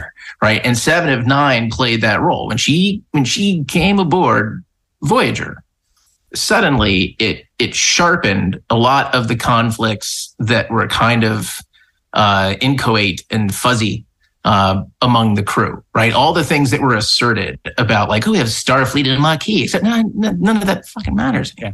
You know, but when you take Seven of Nine, who's a Borg, who has a completely different moral point of view on on everything, and you put her on that bridge, and you put her in the position that she's in, you know, suddenly the conflict feels real, and it doesn't feel like something that can just go away in time because everybody is basically the same thing and kind of basically on the same side. It's it's ridiculous to me that they ever thought B'Elanna Torres could fill that role. I don't even know what they were smoking when they thought that could happen. But uh, I think that that seven of nine, seven of nine definitely did. Uh, All of like the objections, notwithstanding, that I think are right on about how um, it undermined the Borg as an adversary. An adversary, but uh, but she was great. I think adding a Klingon character and making the Klingons the focus of the Next Generation really deepened that show in a profound way. And Deep Space Nine, it was the Cardassians by exploring that culture and dealing with Dukat. And I think less successfully, uh, Voyager plumbed the the the um, the Borg because the Borg, as we've talked about ad nauseum, were relentless and um, deadly. And the more we got to, to to understand them, the more we we we we we we won. The more we encountered them and, and survived, the less successful they became as a race or as a, a Star Trek uh, um, culture. But as everyone has said, Jeri Ryan was sensational. She came to play. She had a particularly thankless role. This is the age of the Laddie books and Maxim magazine. We all know why she was there and what she was there to do. And she took this role and just elevated it and made it something really special. And uh, ultimately, um, you know, she came back for some of the newer shows, you know, and I would certainly say she's probably one of the more um, appealing elements of uh, the more recent forays into uh, Trekdom. Um, but uh, but a very interesting uh, character, and and certainly uh, Voyager's um, answer to Spock. And while you know she is she's no Spock, I am not Spock.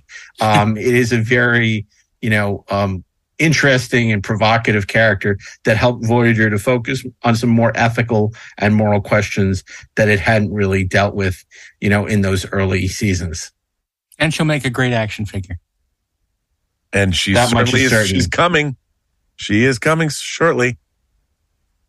Yeah, and she's a terrific actor. I mean, she's been in a bunch of other stuff since, and uh, um, and and and and she's uh, and she's great. So uh, Seven of Nine, really interesting character, um, and it'll be uh, interesting to see what uh, uh, Mr. Terry Matalas does with her in the third season. Is one of the only elements of uh, Picard that's uh, coming back uh, in the third season. Um, anything you want to share about that, Rob?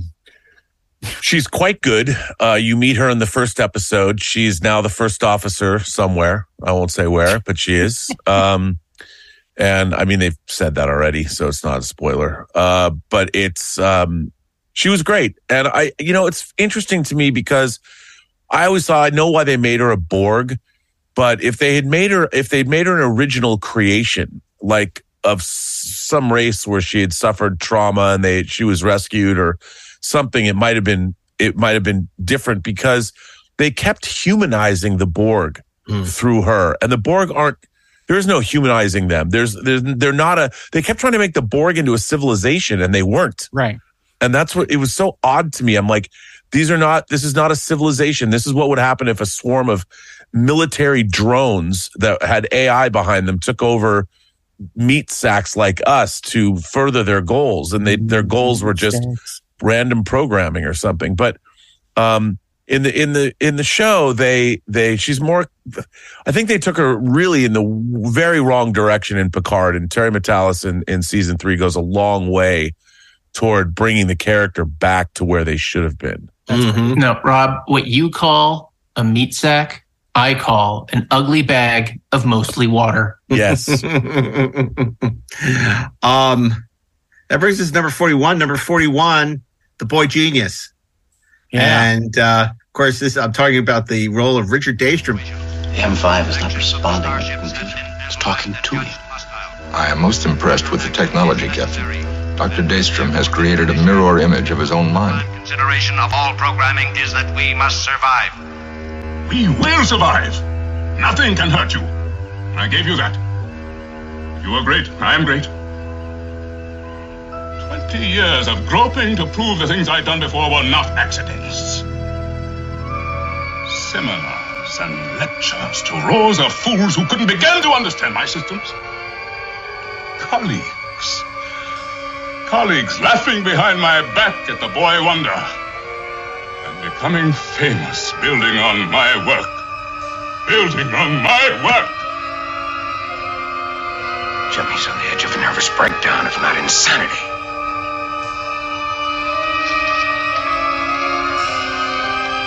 The M5 must be destroyed. Destroy it, Kirk? No. We're invincible. Look what we've done. Your mighty starships. More toys to be crushed as we choose. played by the great William Marshall, aka Blacula. Blacula. Or as they said in the trailers, Dracula's soul brother. But um, one the great, great, uh, and and the king of cartoons. and the king of cartoons. Because again, we talk about great voices. If Yeah. anyone on this list can give Percy Rodrigues and, and their George money. Takei a run for their money, it's William Marshall. And he is so great as, as, as uh, Richard Daystrom.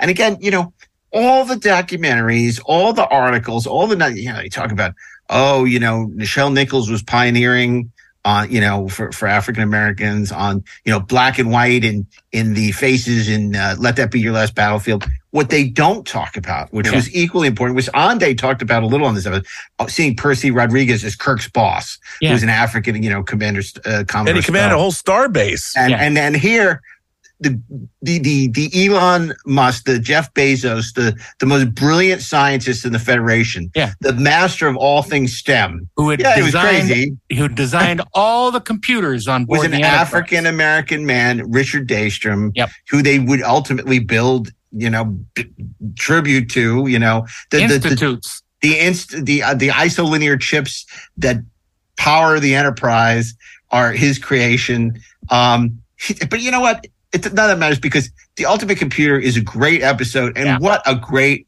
character trying to live up to you know his success you know he's orson welles He's Orson. I was just going to say that he's Orson Welles. he's trying to live up to Citizen Kane, Yeah. and he's off making The Stranger.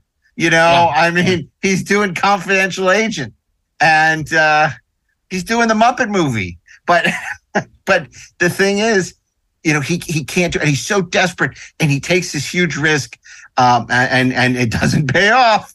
But um, how great is it? Because he's so powerful in the episode. And at first, you're like, man, this guy, he carries himself with such gravitas. And by the end, that breakdown, it gets Yeah. you every time. It's Building so up my work, laughing at the boy genius behind his back. I mean, so good. So good. It's so great, and he's you know he he's able to talk down to Spock, Yeah. which is uh, which is great.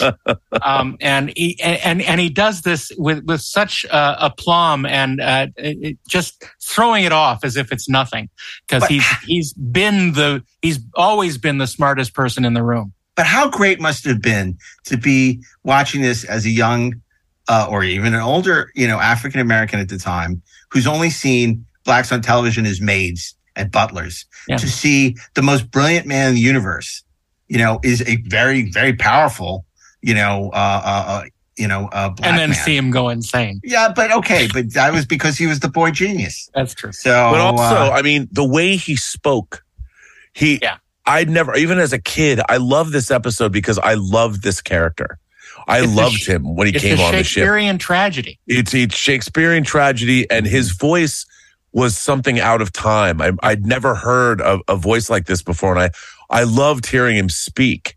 You know, and and and it's it's really interesting because when you watch the episode go along when even when the M5 blows up a cargo ship, Yeah. he's still trying to he's still sticking up for the Yeah, yeah, yeah.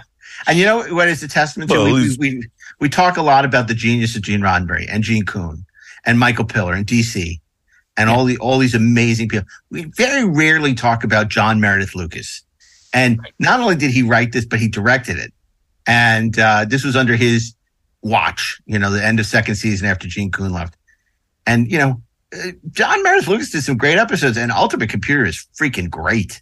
Yeah. And by the way, this episode has become more relevant today than maybe it Mhm. was when it came out in the 60s. About AI, the dangers of AI. Absolutely. And also being people being replaced by automation, which is something that happened to Kirk. You know, Right. give my regards to Captain Dunsel. I remember as a kid going, "Oh man, What a And burn. when you and when you finally find out what Captain Dunsel is, it's like, "Oh, Oh yeah, that hurts. This And is I- why we don't have ships filled with holographic people. I just Because can't believe dicks.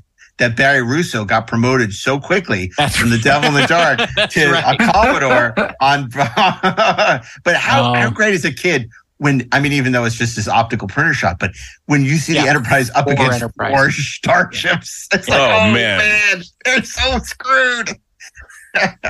It's it's so good, and uh, just e- even the little button thing that they added to the captain's chair is just magical, and uh, it made you believe that the uh, that the Enterprise was in M5's control. Yeah, Totally, totally. Okay. Fantastic episode, which brings us to you, Daren. And Yes. once again, it's a TOS D- Deep Space Nine doubleheader. And once again, um, it's a character that was that played another character. Uh, it's a it's uh this actor played another character as well, and uh, it's from uh, one of of course uh, everyone's favorite episode, "The Trouble with Tribbles," and it has our uh, main Klingon antagonist, my dear Captain Koloth. Ah, my dear Captain Kirk. My dear Captain Koloth. Let me assure you that my intentions are peaceful. As I've already told Mr. Lurry, the purpose of my presence here is to invoke shore leave rights. Shore leave? Captain, we Klingons are not as luxury minded as you Earthers. We do not equip our ships with, how shall I say it? Non essentials. We have been in space for five months. And what we choose as recreation is our own business. I might also add that under the terms of the Organian Peace Treaty, you cannot refuse us. Yes, well, I don't make those decisions. Mr. Lurry is in charge of those matters. Captain, uh, may I speak to him? Kurt, I don't want them here, but I don't have the authority to refuse. Hmm. Well, I have the authority to act. I'm going to use it. My dear Captain Koloth, you may indeed bring your men down on shore leave, with only 12 at a time. And I assure you that for every man you bring down here, I shall have one security guard. There'll be no trouble. Captain Kirk, there's been no formal declaration of hostilities between our two respective governments. So naturally, our relationship will be a peaceful one. Let us both take steps to keep it that way.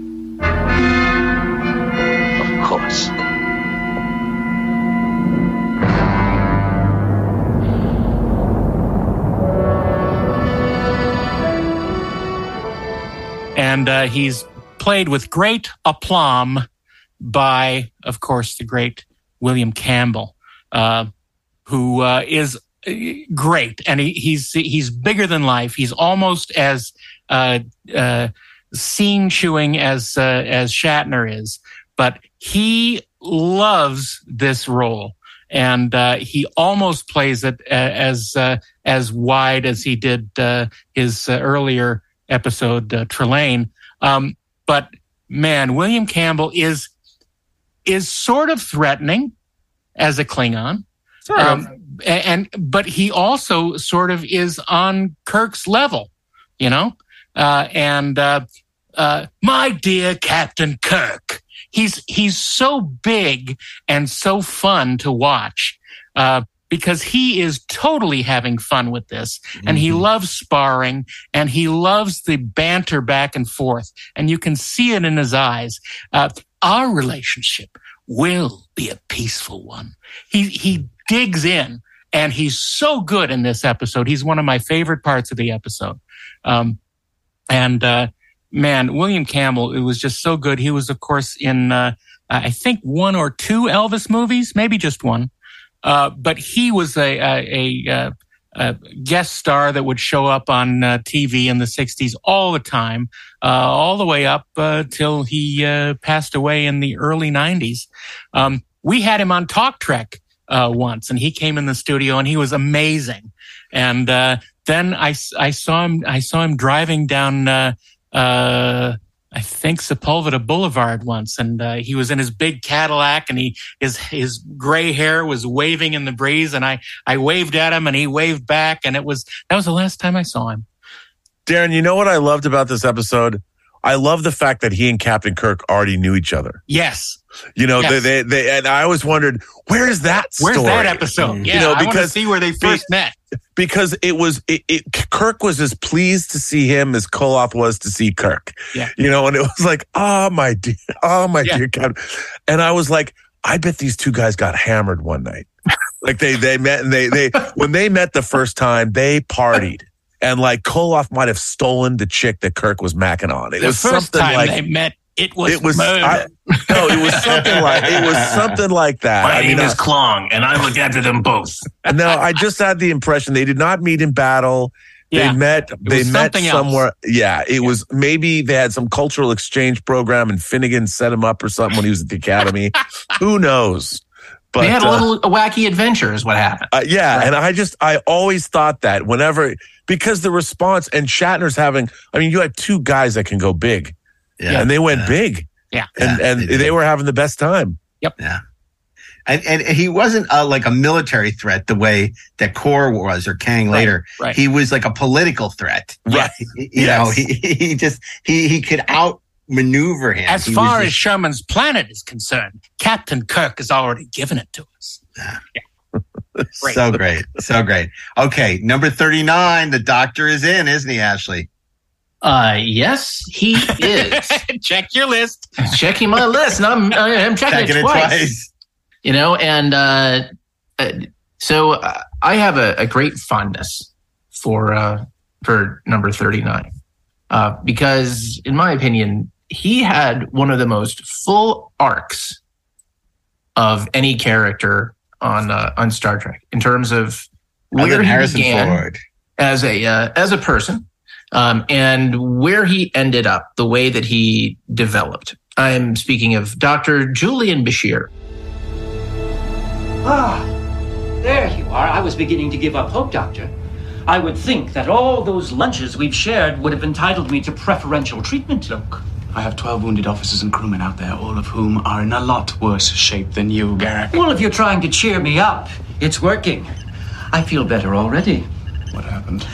I was studying some star charts for Captain Sisko during the last assault when I had a sudden and rather violent encounter with a bulkhead.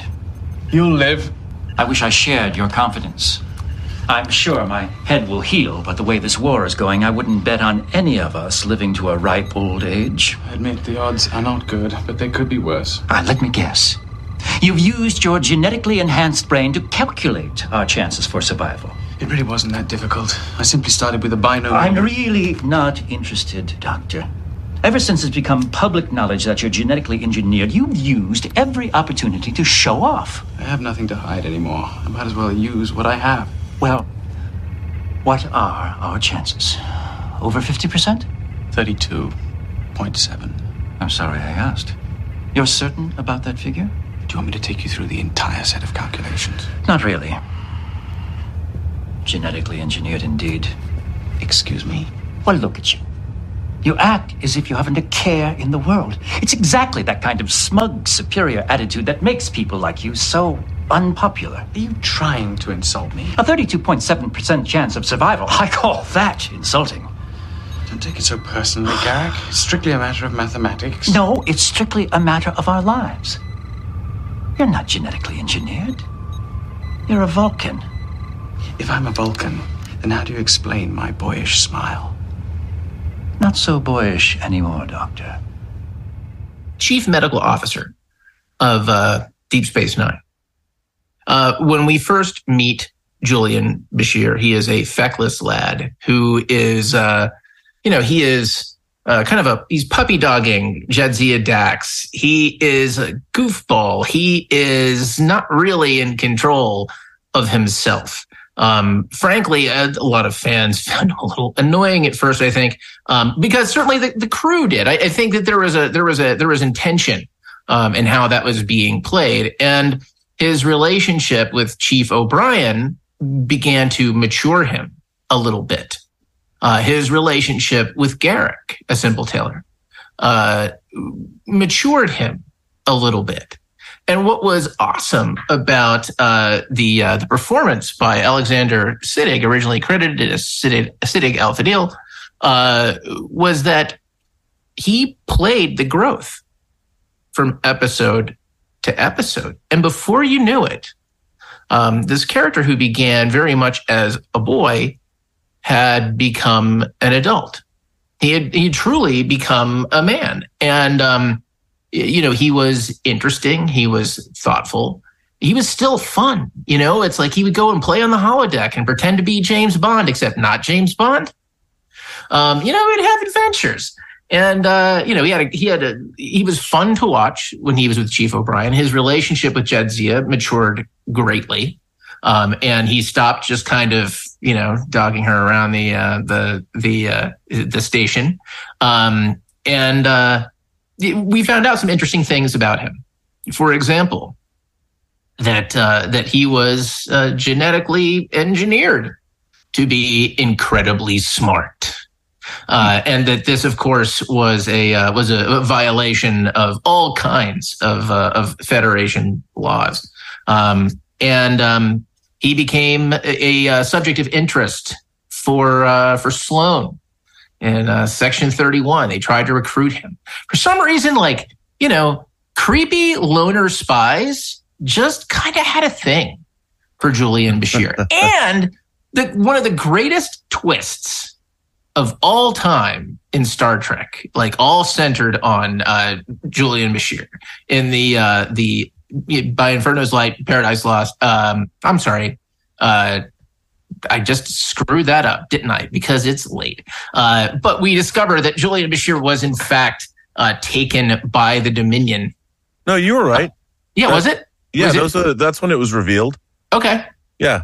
All right. So then I got that right. I got it right, you guys. I get the point. That's so awesome. I, I feel like I, I don't have to turn in my card now.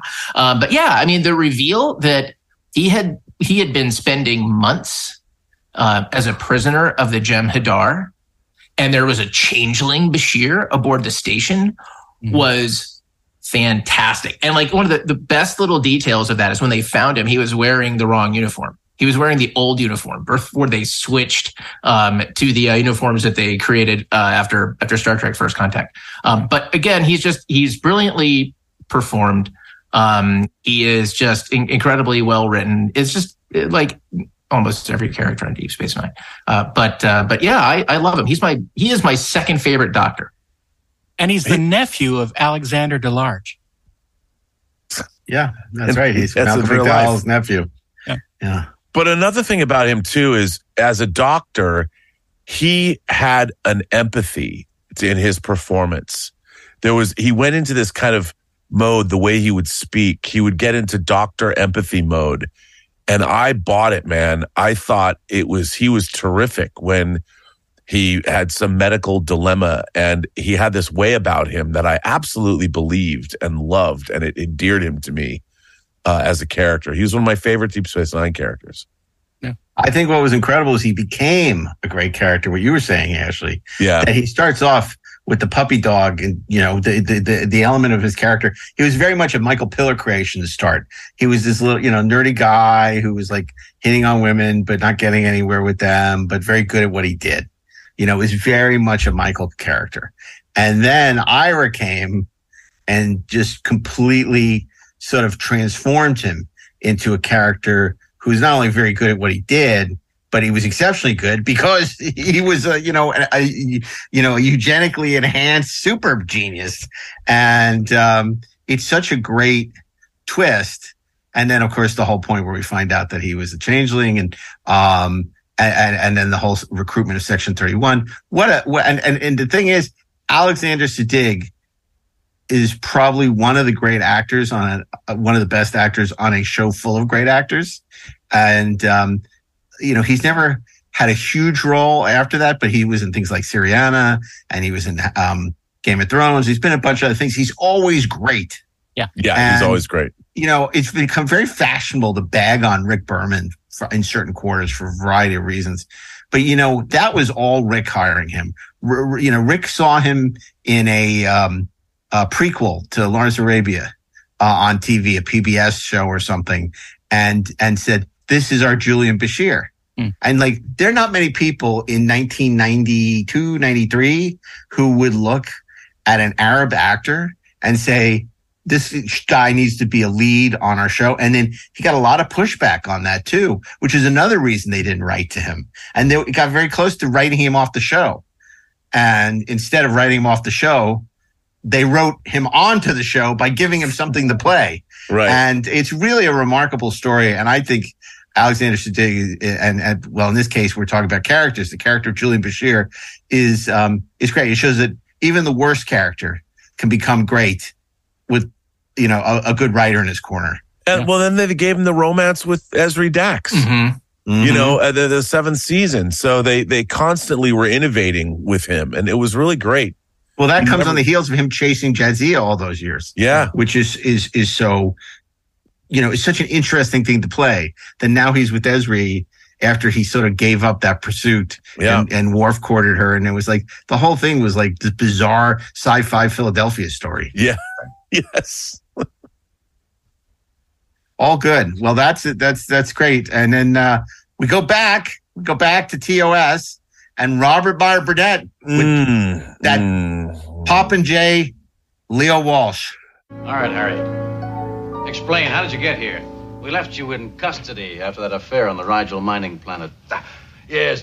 Well, I organized a technical information service, uh, bringing modern industrial techniques to backward planets, making available certain valuable patents to struggling young civilizations throughout the galaxy. Did you pay royalties to the owners of those patents? Uh, well, actually, Kirk, uh, as a defender of the free enterprise system, I found myself in a, in a rather ambiguous conflict as a matter of principle. He did not pay royalties. Knowledge, sir, should be free to all. Who caught you? That, sir, is an outrageous assumption. Yes, who caught you? I, I, I sold the Denebians uh, all the rights to a Vulcan fuel synthesizer. And the Denebians contacted the Vulcans. How'd you know? That's what I would have done. It's typical police mentality. They've got no sense of humor. They arrested me. Oh, I find that shocking. Worse than that, do you know what the penalty of a fraud is on Deneb 5? The guilty party has his choice death by electrocution, death by gas, death by phaser, death by hanging. The key word in your entire peroration, Mr. Spock, was death. Barbarians. Well, of course, I left. He broke jail. I, I borrowed transportation. He stole a spaceship. The, the patrol reacted in a hostile manner. They fired at him. They've got no respect for private property. They damaged the bloody spaceship. Yeah, you know, this is a character no, uh, f- from from from one of the very this was from this character was from the fourth episode of Star Trek film, the third episode broadcast. And it's a character that is probably closest to the western roots when Roddenberry called this a wagon train to the stars. This was a character that they probably recycled a an old a Bonanza script for for this episode. Stephen uh, Kandel wrote this. Um uh it, Harcourt Fenton Mudd. Now, Leo in, Walsh. in this Leo, Leo Walsh in this episode, um, he is he is literally a Western character plunked down into the darkest reaches of space. You know, we meet him. He's he's basically commandeered a ship. He is literally taking women to uh, be betrothed to minors. they don't even yeah. they don't even change it. They're uh, it's not even like relatively space miners. Literally, they're just miners. He's a pimp. Yeah, he's he's a pimp, but he's uh, you know he's a love broker. he's if you like night shift, he's a love broker. I mean, look, he's a man. He's a man. These women want husbands, and and these these miners want women. He's bringing And- people together. Yes, and yeah, okay, he's a human trafficker now. I get it, but but but what what's really interesting is I did not like that element of the script very much. It didn't. I thought it was kind of silly, but then there's something that is really interesting that they added into this script. They took their Western script and they gave it a great sci-fi conceit. They gave it this Venus drug that he also had that he would ply these women with. And the idea was that they, they, of course, became beautiful. They needed the drugs to become beautiful. At least that's how they played it in the episode. You know, and and and whether it was, it really resonates later if you think about the, the culture of drugs and say Hollywood, where people thought that they needed these drugs to be the people they look. I, I, I have to have these drugs, and even to this day, people are still using chemicals to make them their better selves or whatever. And there's a really interesting lesson in this episode, at least when he's introduced, that you know, take it, Eve. You know, you need it, but you don't need it. And I, I think that this episode has that saving grace is that ultimately you don't need to take some drug to make you beautiful. If you're No uh, if- Botox. Yeah, if you have if you have a certain beauty, it's an it's it's innately in you, and you don't need it, a drug if it it. were done today, uh, Harry Mudd would be uh, distributing Instagram filters. but it's no, it's that's very. I I can I can see that, and then of course, then they brought him back in the second season and in the animated series and in Discovery. Yeah, this character, and in the second episode, he was a complete goof, and I it was it in I, Mudd. He has a race of androids that now work for him because he found the technology of the old ones, as we learned about earlier in this episode. Um, and it, it, the character just became a, a disposable of all the comedic Star Trek episodes. I, Mudd to me is probably the most lightweight. And there was Court Fenton Mudd. Have There- you yeah, been might- drinking again? yeah, there might be something there, but even as a kid, I was mildly amused by this episode for about five minutes, but I never liked the character of Harry Mudd, to be honest. However, that said, Roger C. Carmel tears it up as Harry Mudd. This actor is whatever uh, whatever problems I have in the writing of these episodes or how much I enjoy these episodes. I'll tell you what, he makes I could work. watch him all day. Yep. He is incredible. He's amazing as Harry Mudd, and uh, I give him all the credit in the world for taking. I mean, he might as well be, you know, uh, on a on an episode of, of Batman. he was one. I was just going to say, yeah, I was, I was just going to say, you know, he was really great in a piece of the action. No, not that piece of the action. Yeah, yeah, I know. It was uh, I- Batman. He played Yep. Colonel Gum, the nefarious Colonel Gum. Yes, he did.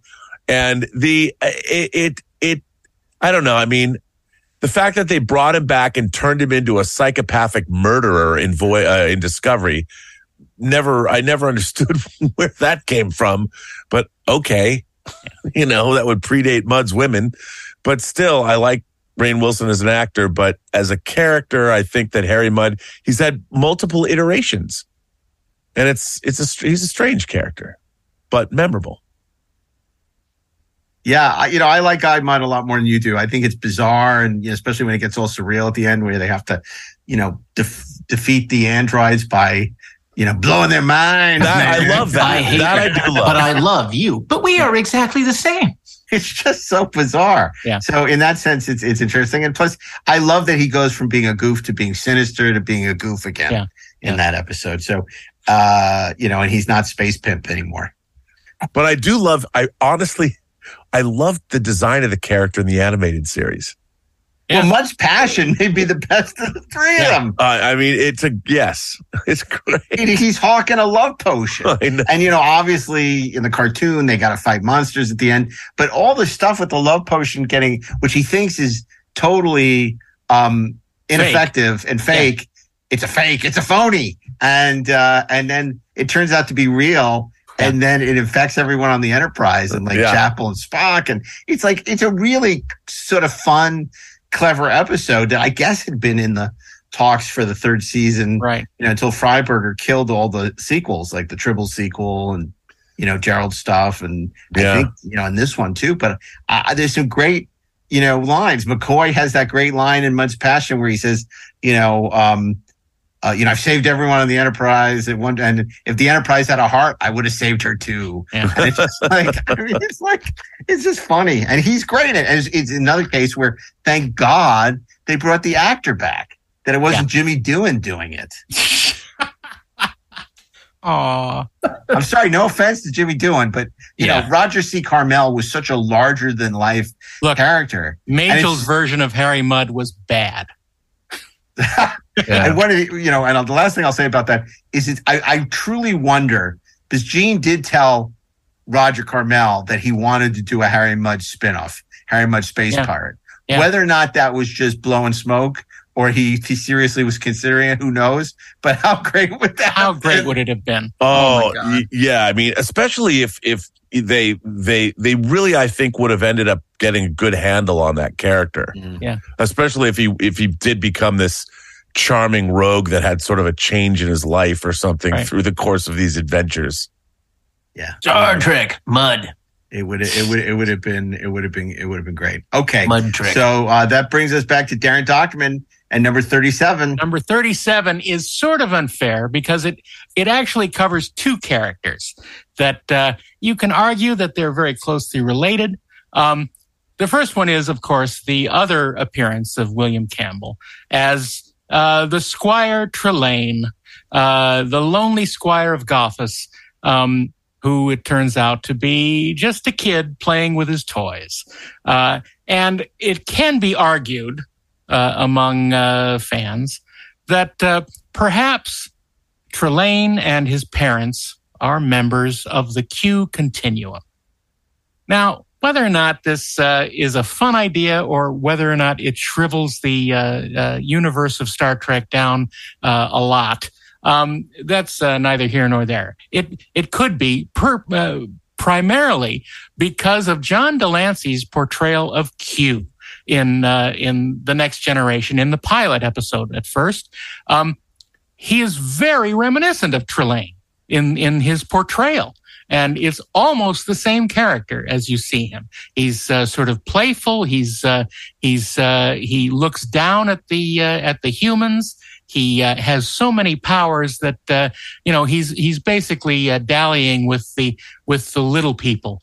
Um, and it's uh, it's a fun thing. That's why my other character in number thirty seven is Q.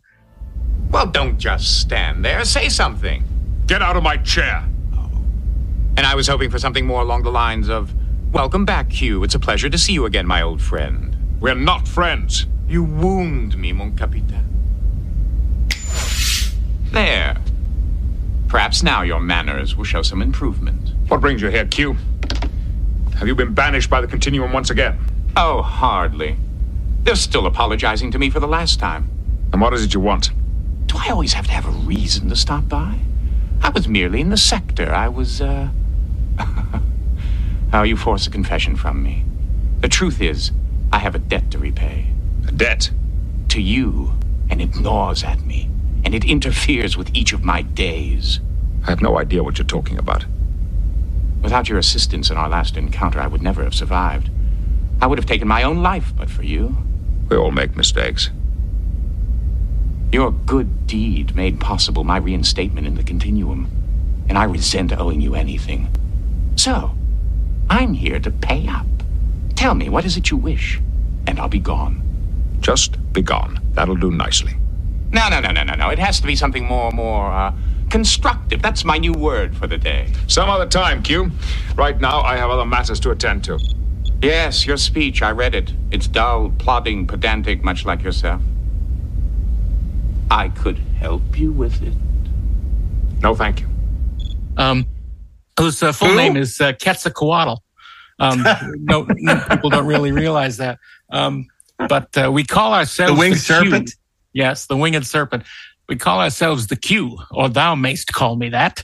Um, it's uh, I I love John de Lancie's uh, uh, portrayal most of the time. Um, there's there are some times when he's uh, actually used as a crutch uh, in several TNG episodes, but most of the time he's very interesting and uh, uh, sort of uh, bigger than life, and that's sort of a fun thing in TNG. I think they used him too many times, but uh, he sure is fun, and it, it's nice that he bookended the series uh, uh, as the character.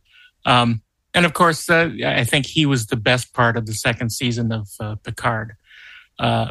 But um, these two characters, you know, how many times do the Enterprise crew deal with uh, demigod like uh, personas? And uh, apparently, a few times. Uh, so they are, you know, used to it by now. Um, I do think that I like Captain Kirk's uh, engagement with Trelane more than Picard's with Q because I think most of the time Q just got bored with Picard and left by the end of the episode. But Kirk actually engaged Trelane and taught him a valuable lesson, um, which is uh, which is a great thing. I mean, his his sparring uh, with Trelane uh, at his uh, mock trial, uh, basically uh, spanking him for being stupid, is is so great. And and Yeah. seeing seeing Kirk's spin on that. In fact, you have a lot to learn about everything, don't you? it's so good because you see Kirk sort of uh, latch on to Trelane's weakness and just dig and dig and dig. And it's so great. Um, which is why I like Trelane a little more than I do Q.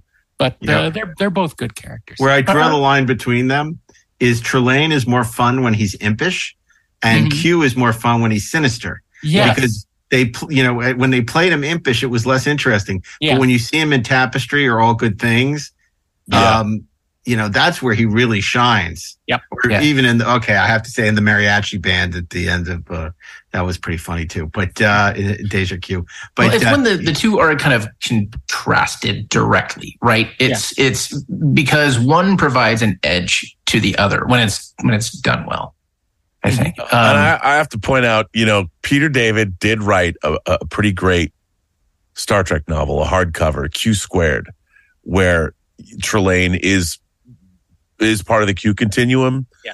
gets a power and and causes a problem for Q.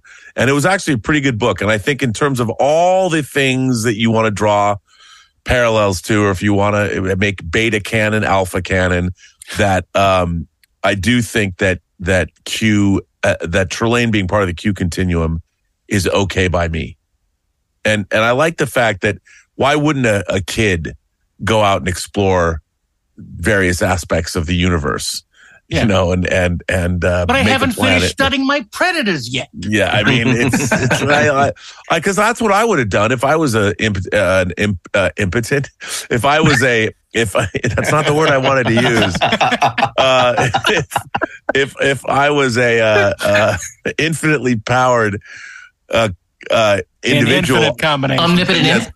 omnipotent imp. If I was an omnipotent imp, I too would go build a castle and and you know read uh, right out of my fairy tale books or whatever, which was you know the history of Earth or whatever You planet. said I could.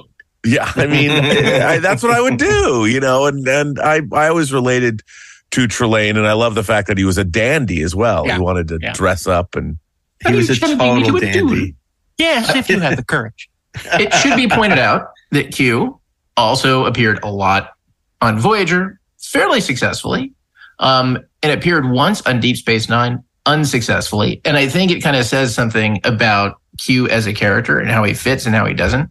Um, on Deep Space Nine, it was like, what are you doing on this show, dude? Like, you don't belong. It's like it would. It's it would really be like having a actual Sith show up on Andor. Um, Yeah, that's a great analogy. because like, well, you're silly. Why are you here? Um, but on on Voyager, it worked. It was like it was the right uh, sort of conflict with Janeway, and he also kind of gave that show some energy. I think that it that it needed when he was uh, when he was on it. It- They were never as good as the episodes uh, of uh, of Next Generation, but he definitely worked better on Voyager than he did on Deep Space Nine. Yeah, the problem with Voyager was you always said, why doesn't he just snap his fingers and bring them home like he Yeah. did in Q? Right? Why you're being a dick, Q? I um I actually John de Lancie is one of the Star Trek actors that I I was uh, fortunate enough to uh, to cast Um, and I was happy to uh, to put him in a couple of scenes with Anson Mount. I kind of felt like I, I got to have Captain Pike, you know, versus Q. Um, but I, I just I, I was I was trying so hard not to fangirl all over John de Lancie when he was in the green room. I was trying to talk to him like I'm the goddamn executive producer of the show, but I'm just like, yeah, but tell me about Star Trek. Um, he was at that point he had not yet been uh, been cast on Picard, and so Right. he was just he just wanted to talk about how he just you know how could you do Star Trek without how could you do a story about Picard without Q? Like it's just it was that was his thing. He was but I was like, you go, you're right. Yeah. Okay, so uh, that brings us to the last uh, um, character on our part five, and this is uh, number thirty-six. Ashley, tell us who's going to close out the list for this week. Well, you know, uh, a, a couple of items back, we talked about Harry Mudd. And I am going to talk about a character back. who is made out of mud. Uh, Constable Odo. All right. These bar stools will have to be removed. You know how much they cost? No, and I can't say I'm interested in learning. Station Regulation 2562, Paragraph 4. All furniture intended for use on the promenade must not pose a danger to public safety. What danger? Without a back on the stool, Morn could tumble from his perch at any moment, shattering his upper vertebra or puncturing three or four of his lungs. Nonsense. His body weight is perfectly distributed across the seat. He's also better able to enjoy the view of the lovely Davocles than he was before.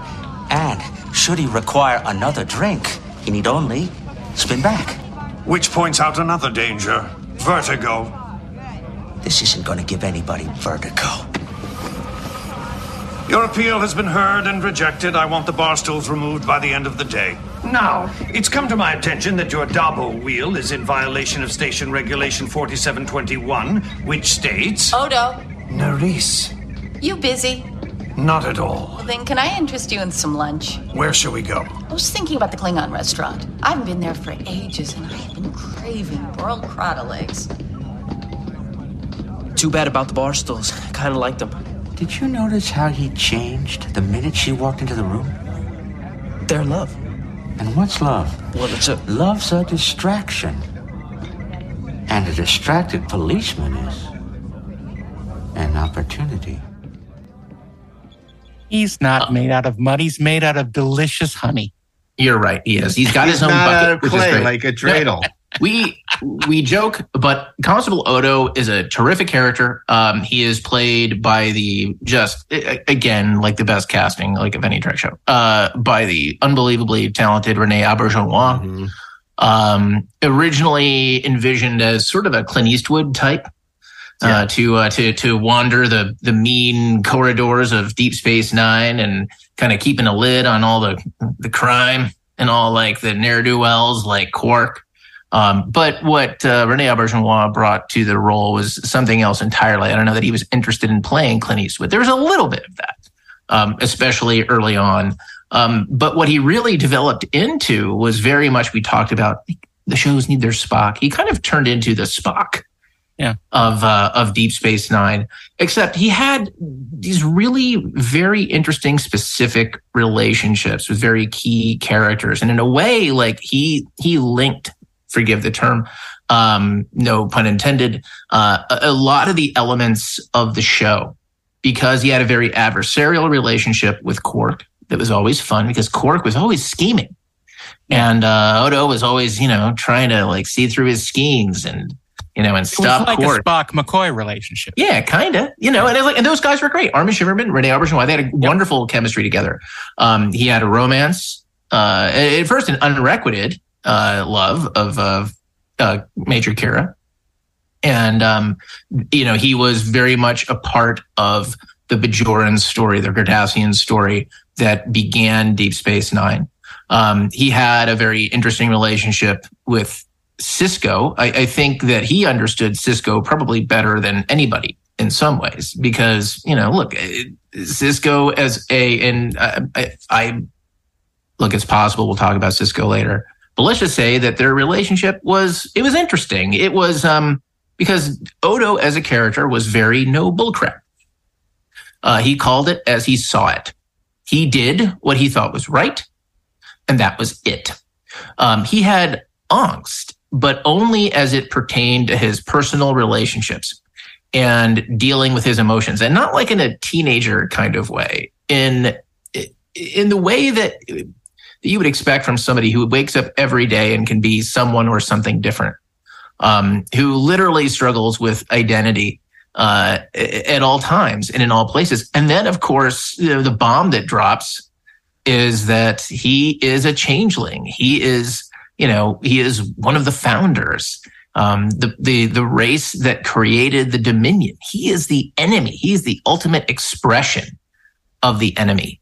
Um, and the the way that he plays the the internal conflict over that, right? The way that um, that Odo expresses just sort of the, the, the horror at what his people are capable of, um, his rejection of their moral point of view, and yet his sympathy for who they are and his feeling of connection to them that he that he cannot deny and the way that every time he encounters them you feel as though he is he is trying to tempt them to seduce them to good and failing um, so, you know, they just kept coming up with new ways to make Odo just great in an episode, uh, in a scene to really take advantage of the acting power of uh, Rene Auberjonois, which I love to say. It just trips off the yeah. tongue.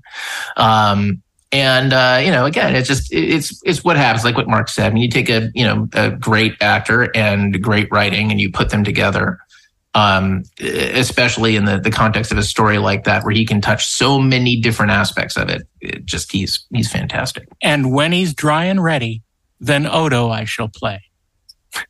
Oh, jeez. well, I mean, you know, what a career he had and what a loss because, of course, he started in those great Robert Altman films with MASH and McMillan. I would say McMillan and Wife. McCabe and Miss Miller. McCabe and Miss Miller. He played Spider Man and Peter Parker on the Spider Man well, rock comic album. He did a ton of voiceover from the, from work the early 70s. Yeah. You know, um, you know, I I I, I always re- remember you know, get, he was a hoot in King Kong, the 76 King Kong. Right. right. You know, and uh, he just was great in everything he did. You know, later in his career, he did Boston Legal with Bill Shatner, and he was terrific in that. Um, just a fantastic actor. And he really made this um, role uh, heartbreaking. You know, yeah. it was so sad to see the decisions that he had to make um, you know, which he was facing, you know, the genocide against his whole species, or he's been searching for the species the whole time, finds out they're the ones trying to destroy the Federation. Um, you know, he's in love with Major Kira. I mean, so it's just so many, you know, which he felt would ultimately be unrequited, and it isn't. But what a challenging relationship.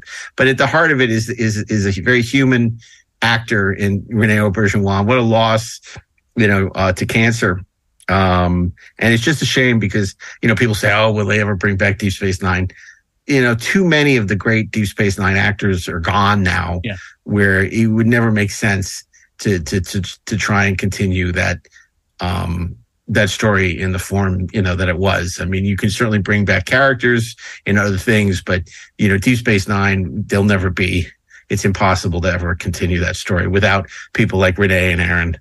They did yeah. a great job in the books. I, I, mean, I hate to harp on the books again, but they did do a long continuity post uh post the Deep Space Nine series, and it was what they did some really great things with uh with Deep Space Nine and, and all those characters. And you know, I've always asked Mark, maybe you know this. I I I thought it was very interesting that he he kind of gets eliminated from Star Trek Six, except they in the director's cut his character is not only there, but also is this conspirator. Yeah, Colonel West. Colonel West. Colonel, Colonel West. West. And in, in, the in the regular theatrical version, it's he's not. nowhere around. Yeah, and, friendly sir, we can clean their chronometers. I, I, mean, I was that something Nicholas Meyer wanted, but the studio said, "Oh, you don't need him. Cut him out." I think. Like, well, look, he was good friends with Nick Meyer, which is why Nick put him in there, um, so they could hang out and and everything. But I, I, I- think it was, I think maybe Nick came to the realization we all did that it was so ham fisted in terms of Iran Contra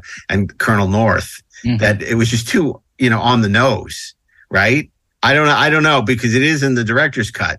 So I don't know. I, I honestly don't know. And that maybe is a question the next time we talk to Nick, why that whole storyline, maybe they thought it was too much. Maybe they thought it was confusing, you know, and, and because you already had Brock Peters as, Yeah. as one of the conspirators and like, who's this? He, he, he doesn't have enough screen time where you really, I just um, liked him. know him. Frankly, we can clean their chronometers. Always, I always liked that line. But Odo, even from the first season, he had moments when you saw him on Terok Nor before the. I mean, he was almost like a uh, like in Casablanca. You know, there was that one, the flashback episode where you see him Necessary Evil. Necessary Evil, which really great episode for a season. terrific episode. I mean, it was really interesting because when they delved into Dax's history and Dax and then in Necessary Evil, those were two character building episodes from the first season of Deep Space Nine that don't get a lot of love. But I always tell people, you know, there's probably five episodes I tell people to watch of the first season of Deep Space Nine, and those That's are two of them. Well, it's a whole pilot- noir. I love seeing the station under Cardassian occupation. Yeah, it's great.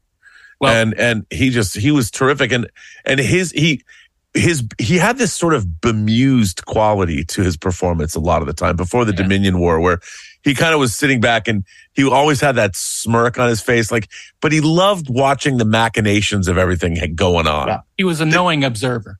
But here's the thing the closest they ever got to capturing the Spock McCoy relationship, and God knows people have tried with Data and Pulaski and all this stuff, it never worked, right? Yeah. Quark and Odo was right on the money. That Yeah. was like, I believe I said Spock that. Did you say that? Yes, I sure did. Oh, I'm so sorry. I'm so sorry.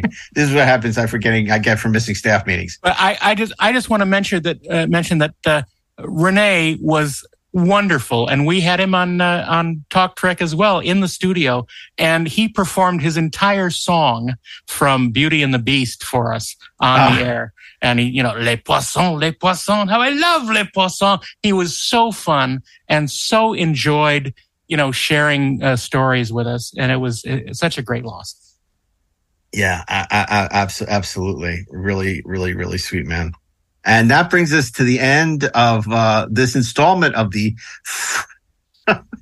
Inglorious Treksperts Holiday Special. Um, we're we're celebrating President's Day soon, and uh, it's uh, you think it's, you're it's- funny, you're not funny. the, the hits keep on coming, but we still got a few more, a few more to, before we get to number one.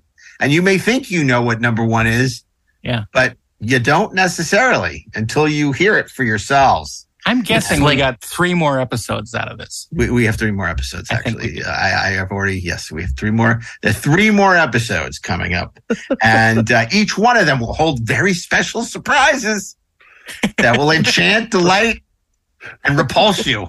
So you don't want to miss them because uh, who knows what's going to come out of our mouths.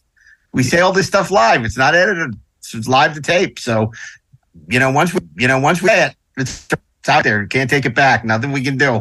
Anything can So, happen. anything can happen. Wednesday, anything can happen day on the old Mickey Mouse Club. So uh pretty pretty awesome stuff. Oh, that was another thing on Blu-ray. I the 4K Angel Heart came out on Oh, Blu-ray. yeah. How did you get from the Mickey Mouse Club to Angel Heart? Because Well, that's Mickey a line Club in reminds Angel Heart. of Angel Heart. No, no, in Angel Heart, he says, "You ever watch the old Mickey Mouse Club?" Yeah. Remember That's Wednesday? right. It's anything can happen day. That's right. how. That's how. Okay. That's smart ass. Okay. So I, just- uh, I was fascinated by that. That's all. I hope I hope uh, you're all out there listening to Deck Deck 78. And the only way to do that is to subscribe on Treksperts Plus. TrekspertsPlus.com is where you can find all the details. So join us. We got some great episodes coming out on Deck 78 where we're not doing a holiday countdown. So if you're you're sick of this already, you may want to listen to Deck 78. If you're sick of this, it's going to cost you five bucks a month. They're doing a countdown. uh, and uh, and of course, if you want to listen to Rob Muse on everything under the sun, you can check out YouTube. The Burnettwork. The Burnett on YouTube. I Observations. I thought you were going to jump in there. I thought you were. Gonna, I didn't. I was going for the pause. You could jump in there. I didn't know you wanted Oh. me to do the whole spiel. I, I, I, yeah, no, the, I appreciate you giving me the plug. Um, but yes, the Burnettwork, come visit us. yeah. How do they do that, Rob? Just go to Well. YouTube, type in the Burnettwork. You, you can go. find me. Great. There's plenty. We have a show um, every other week that's totally in Spanish called uh, "Que pasa PGS" because the Post Geek Singularity. Do, do you talk in, in Spanish? Uh, I do not, but uh, but uh, Roberto Suarez and Alex Montano do, and then we have uh, the women of the Post PGS on Mondays with uh, RM or RM as we call her. Uh, you can go see that, or you can see me on my shows, Robservations, Let's Get Physical Media, and Midnight Musings. When are you going to be adding a show in Klingonese? Uh, if somebody wants to speak Klingonese and uh, be on the show, um, they can have their own show. It is You after heard all. it here first. Is it? It is after all the Burnettwork, and we want a slate. You know, we're bringing you. We're gonna have a whole TV guide of fall preview. Uh, great shows to. Well, that's my opinion too. Rob, remember when we were in Fresno and those Klingons wouldn't let us into the convention? Oh, we were like the guests of honor, and they were like, and they, they had their little. You were bat- running the convention. They weren't going to let you in. Yeah, I know. It's like good thing they weren't in a scooter. Man, I mean, those were that was it was that Visalia, right? That was in Visalia. Yeah, it wasn't Fresno. It was Visalia. Visalia. Yeah, Even that worse. was Central California. Yeah. Ah, boy, Star Trek's been a part of our lives for a long, long time. It really has. And you know, it's funny because I haven't watched Star Trek in a long time, but I've been watching it again and I'm really enjoying it. It's good. You know what? It's good. The show's pretty good. Yeah. It's, it's, The shows go. you know, and it's funny because I, I got, uh, you know, I got them all, but thank you, Pluto. Thank you, Pluto TV. you, restored my faith. and you've restored my TV. well, this is great, and we'll be back next week with an all new uh, continuation of the countdown. Um, so, uh, on behalf of, uh, of course, you can also follow us on Twitter at Inglorious Trek and Instagram on Inglorious Treksperts and on Facebook at Inglorious Trek. And hopefully, we're still on uh, uh, Twitter by the time you hear this. Uh, who, who the hell knows? So, uh, anyway, I want to I want to thank Rob Burnett for once again indulging us and, and joining us. It's so interesting the way this is shaping up. It's like Rob is like, I mean, obviously we're, we're experts on Trek across the board, but Rob really seems to have this really spotlight on Voyager. And then you get to Deep Space Nine with Ashley. And then Daren is the TOS expert. And then it seems like I've fallen into the next gen uh, expert. It's so interesting that we all have a, if we had Sussman here to talk about Enterprise, we'd hit for the cycle. If we if we keep this up for very much longer, there may not be an internet still around by the time. okay, on that note, I want to thank all our guests and thank you to listeners for sticking with us through all this. So until the holiday specials continue next week, keep on trekking ingloriously, of course.